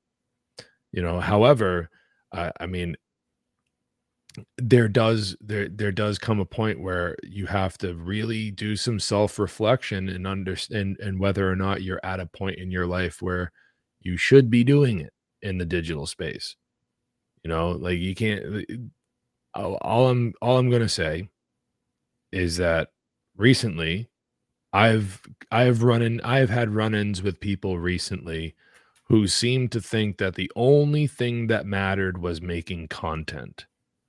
That's not correct. And these people thought that they were doing the great work. They were also incorrect. Uh, That you you you, you see what I'm what I'm getting at, Kris? Is like this is a this that's that, that's a little bit of an ego trip problem. And you know, I'm not getting likes. I'm not get it's like who cares? Yeah, it doesn't matter. Just Uh, put it out there if, if you have the knowledge. And Yeah. I've I've received emails, people thanking me, and oh my god, does my heart just swell with just like oh I I reached somebody. yeah, it feels good. Like you It's- you helped someone actually like improve themselves and th- Yeah. bettered their lives. It's wow. Ima- like Yeah. wow, you know. And and it's like it, it's like if if it's only the one person, Then Then- it's that one person that Yeah. even that one is one person and that's Yeah. That's an amazing thing that that anyone can can do.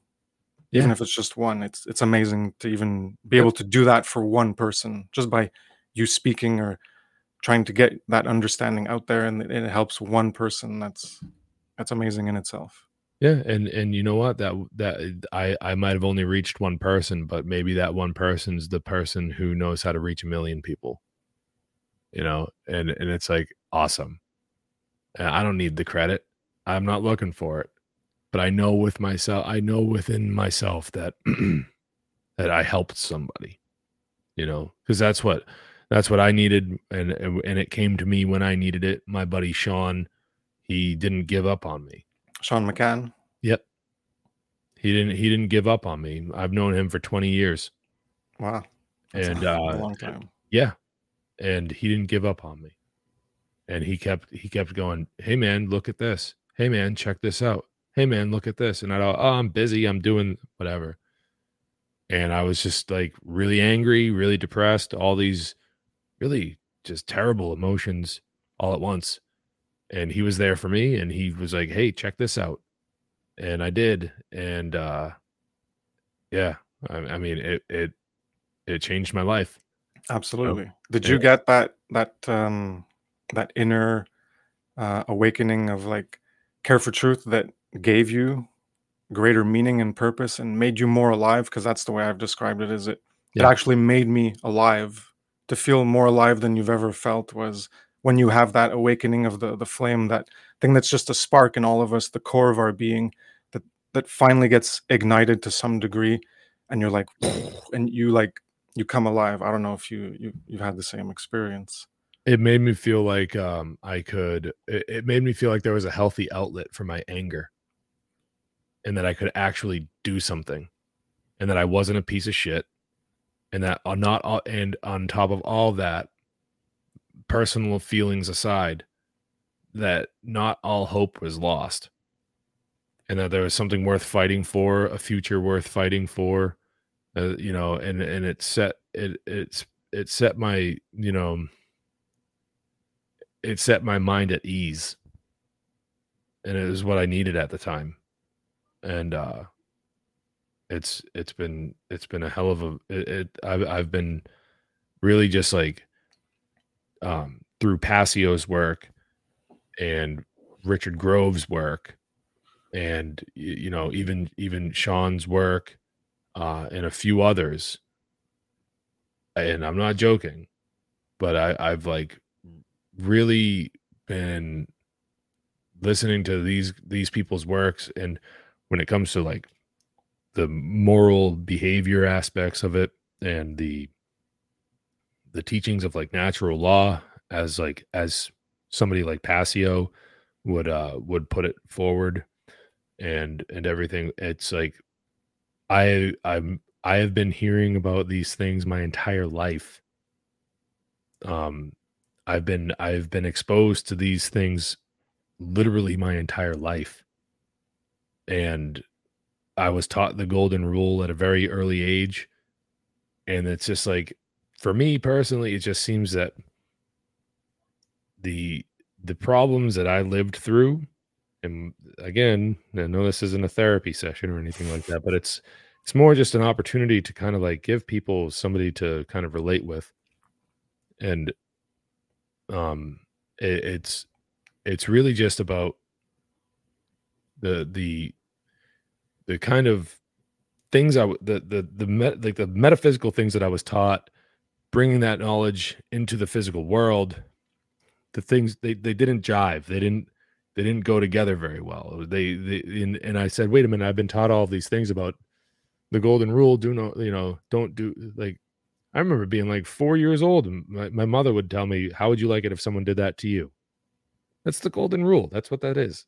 Uh, you know, and then it's just like, okay, I wouldn't like it if someone did that to me, so I'm not going to do that to other people. And then you grow up and you there's just this thing called government, and they just, you know, you steal everything from you, and it's like, wait a minute, if but they're good.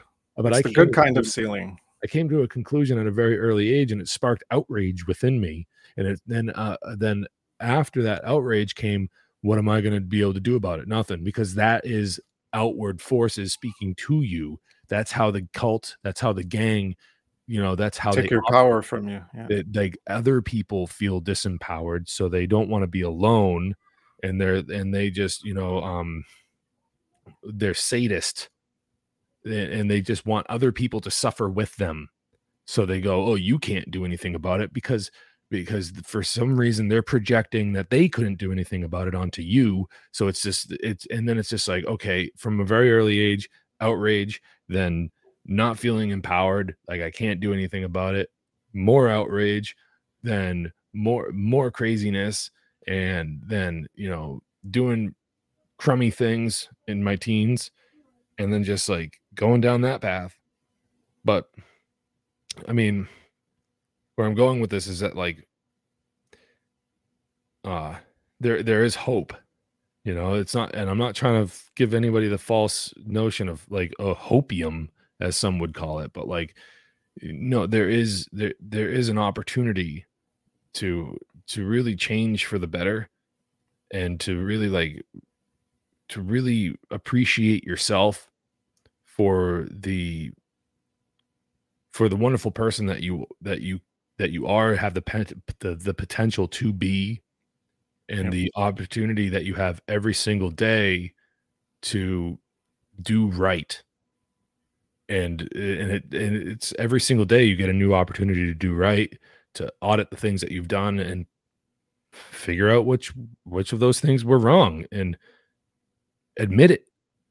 And admit it to yourself admit it to the people that maybe suffered because of your dickheadish tendencies or actions whatever and and try to like make amends all these things can happen it's possible you know it's it's Yeah.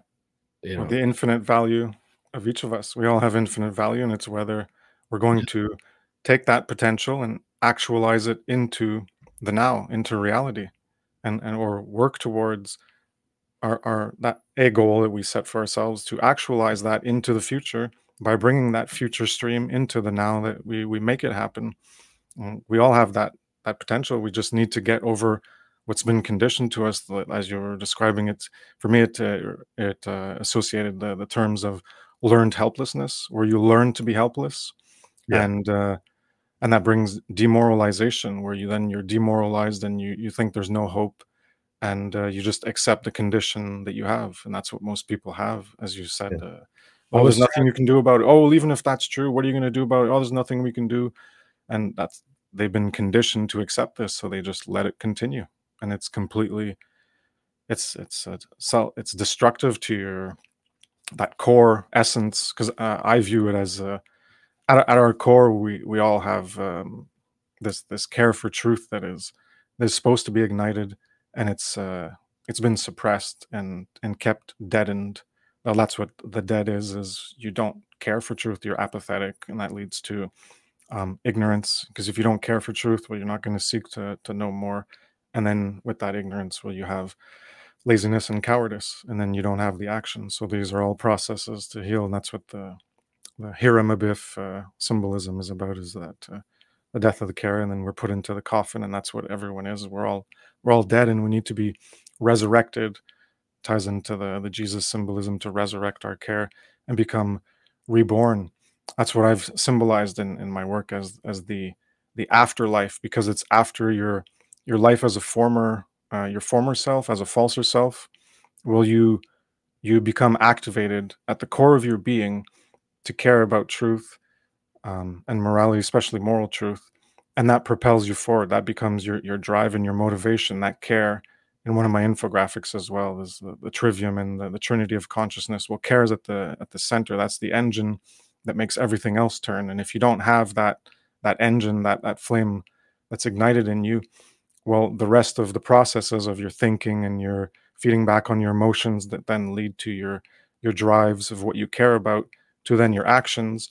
Well if you don't have that care of truth at, at the foundation that's that's driving you well then you're going to care about other things. Oh i care to go to the football game. I care to go to hockey. I care to watch this. I care this this all these other millions and millions of other things that we can care about that give us some some pleasure trap uh, uh, stimulus in in our in our psychological and physiological constructs to to feel a certain way that it's it's a dopamine hit and yeah. we rally for our teams. And there's there's so much psychology and, and, and attachment and stuff that that keeps us uh, keeps us in our falser selves as opposed to um, self-directing ourselves towards higher potentials and and trying to to bring those potentials into reality and actualize them. Self-realization self-actualization and individuation uh, that alchemical process to to continually remake ourselves and remake the world. That's that's the goal but we can't do it on our own. We're we're not each a, a god of our creation as new age uh, oh if you you close your eyes reality is not there and it all goes away. We're all we're all we're all creators of of our reality just with our thoughts. No it's not just with our thoughts. It's the thoughts that then the emotions and they feed back and then they lead to the actions. And the actions are what are going to create our world. It's not just our thoughts. That's where it starts but it's got to lead into the action and we we all got to do it together because one person alone can't just oh let's just live in a moral world. I'll snap my fingers like uh, thanos and uh, we'll just make a, a, moral world. Well it wouldn't it be great if it was like that? Oh but then free will wouldn't actually exist. So it's, yeah. it's a big complex. The world is complex. Reality is complex the way it operates and we can learn how it operates and work together to create that world that we say we want as opposed to just doing nothing or thinking we can't do anything and truly empowering ourselves with knowledge and then using that empowerment of the knowledge to actualize it in reality through the power of action. And that's when it becomes actual power when it's applied. Applied knowledge is, is our actions and behaviors and that's where the power manifests in reality. Up until that point the knowledge and your consciousness is is a potential for power. It's empowering for you in your your psychological framework and how you view yourself your self view and your worldview.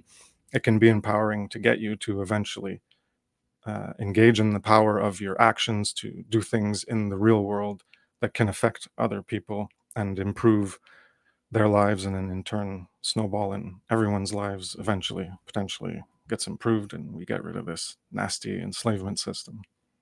The the the the overarching like me- uh, message of all the the the nat like teaching people about natural law uh, and and morality the laws of behavioral consequence really can be summed up and it's like it's it's a, it's a it's it's self-help you know? It's it's empowerment. It's it's it's to say that one person really can make a difference.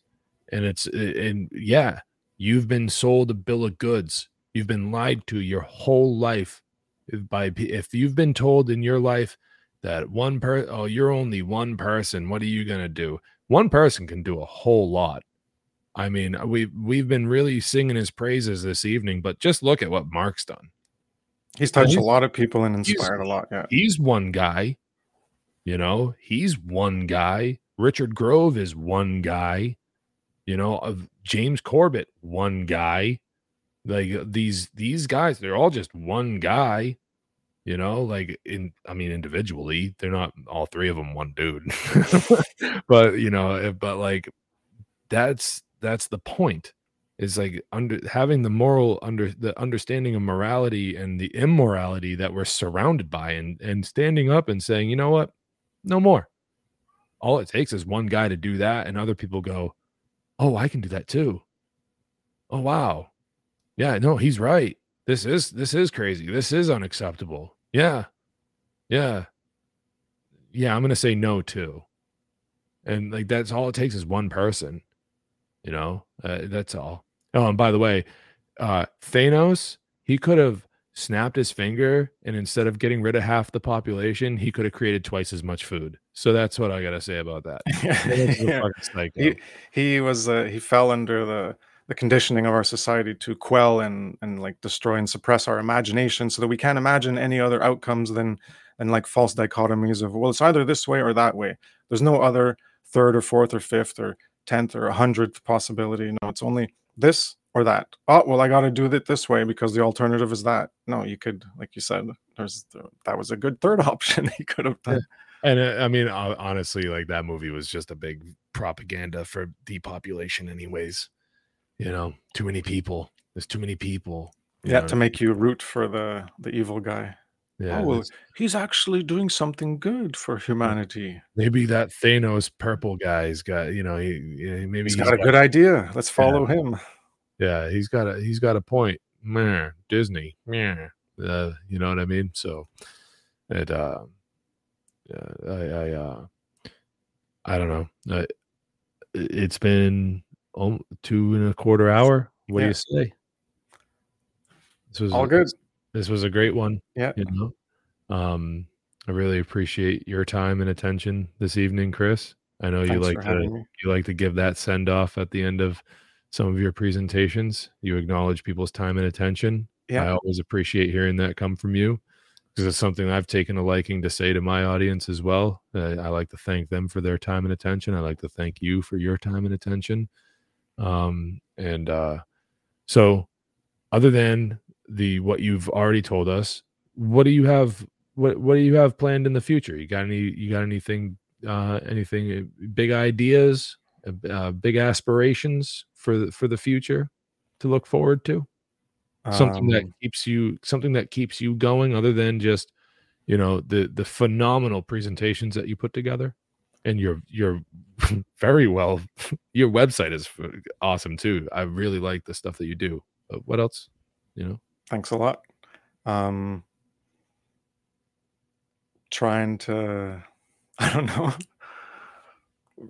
I, I guess survive whatever whatever's coming whatever they're going to throw at us trying to trying to make it through that and uh, still uh try doing the work to try to educate people and make more people aware and just hoping that uh, you know more people learn and uh, eventually we, we over the generations like maybe maybe it'll happen really quick but i just see it as like this is like really long long ways away the goal is going to be reached and because it's going to take more people but as uh, mentioned early on uh, or, or later that his early expectations were by this time i guess it was in 2019 he said it or maybe in 2017 or 2016 before he took uh, went off the his podcast there but he was expecting what like uh, like a million people to be doing the same same level of work uh, that he was at or better.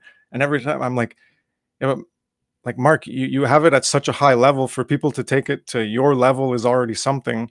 And to, to go higher than you well how are people going to go higher than you? You've read like a thousand books or something like it, it takes so much time. No one has dedicated as much time to learning and reading so much to, to coalesce all the information and and uh, maybe we can present it better but uh, he, he's done such a great work so it's uh, he sets the bar high but you know we can always try to improve ourselves and it's always a progression. That's why anyone like that's what how i started. I was like well i'm my goal is to you know put his information out in maybe more detailed way and, with my own uh, my own method of explaining it.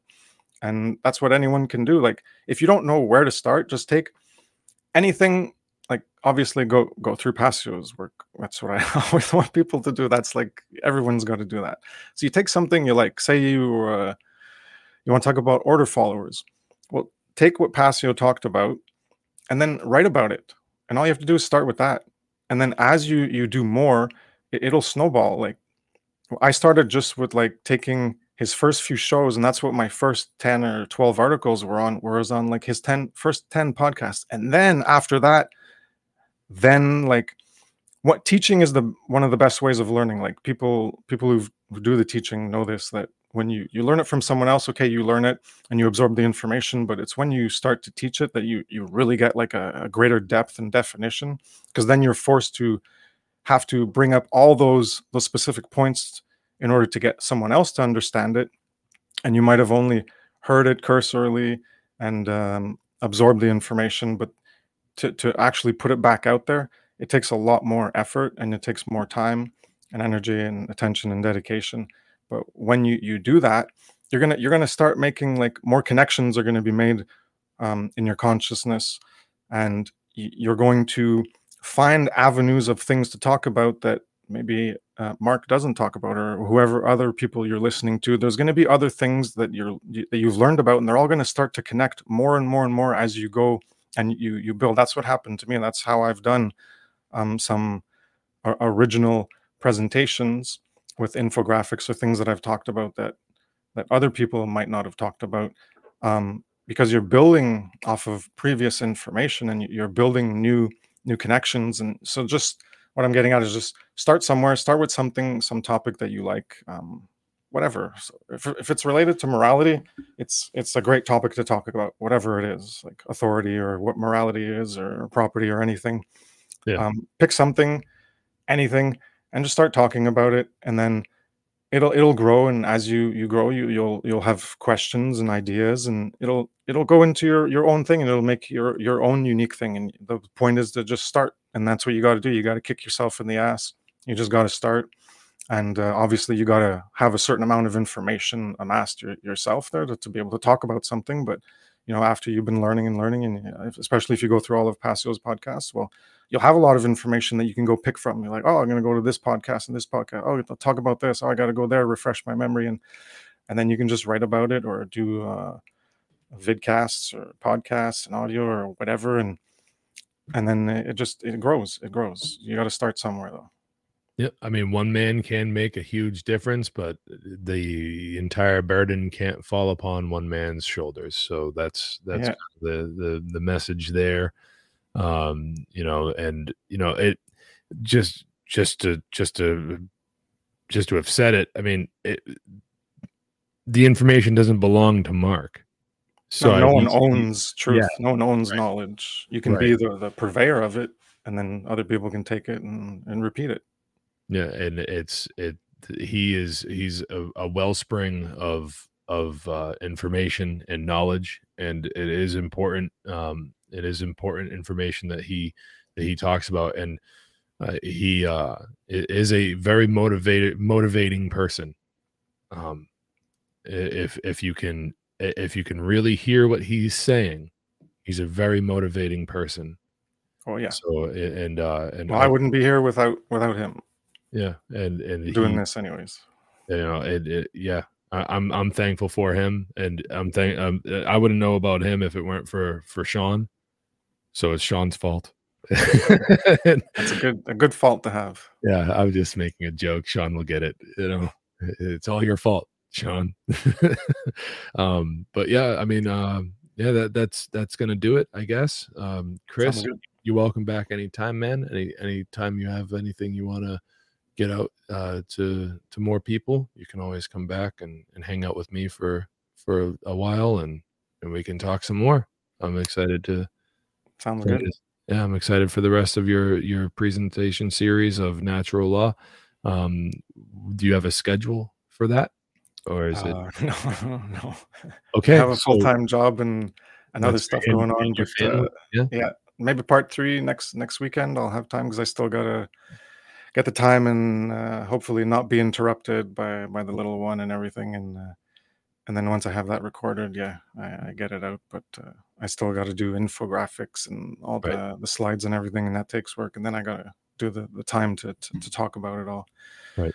But um yeah next weekend probably for true freedom and then the, the next parts uh probably uh maybe a month every month i don't know.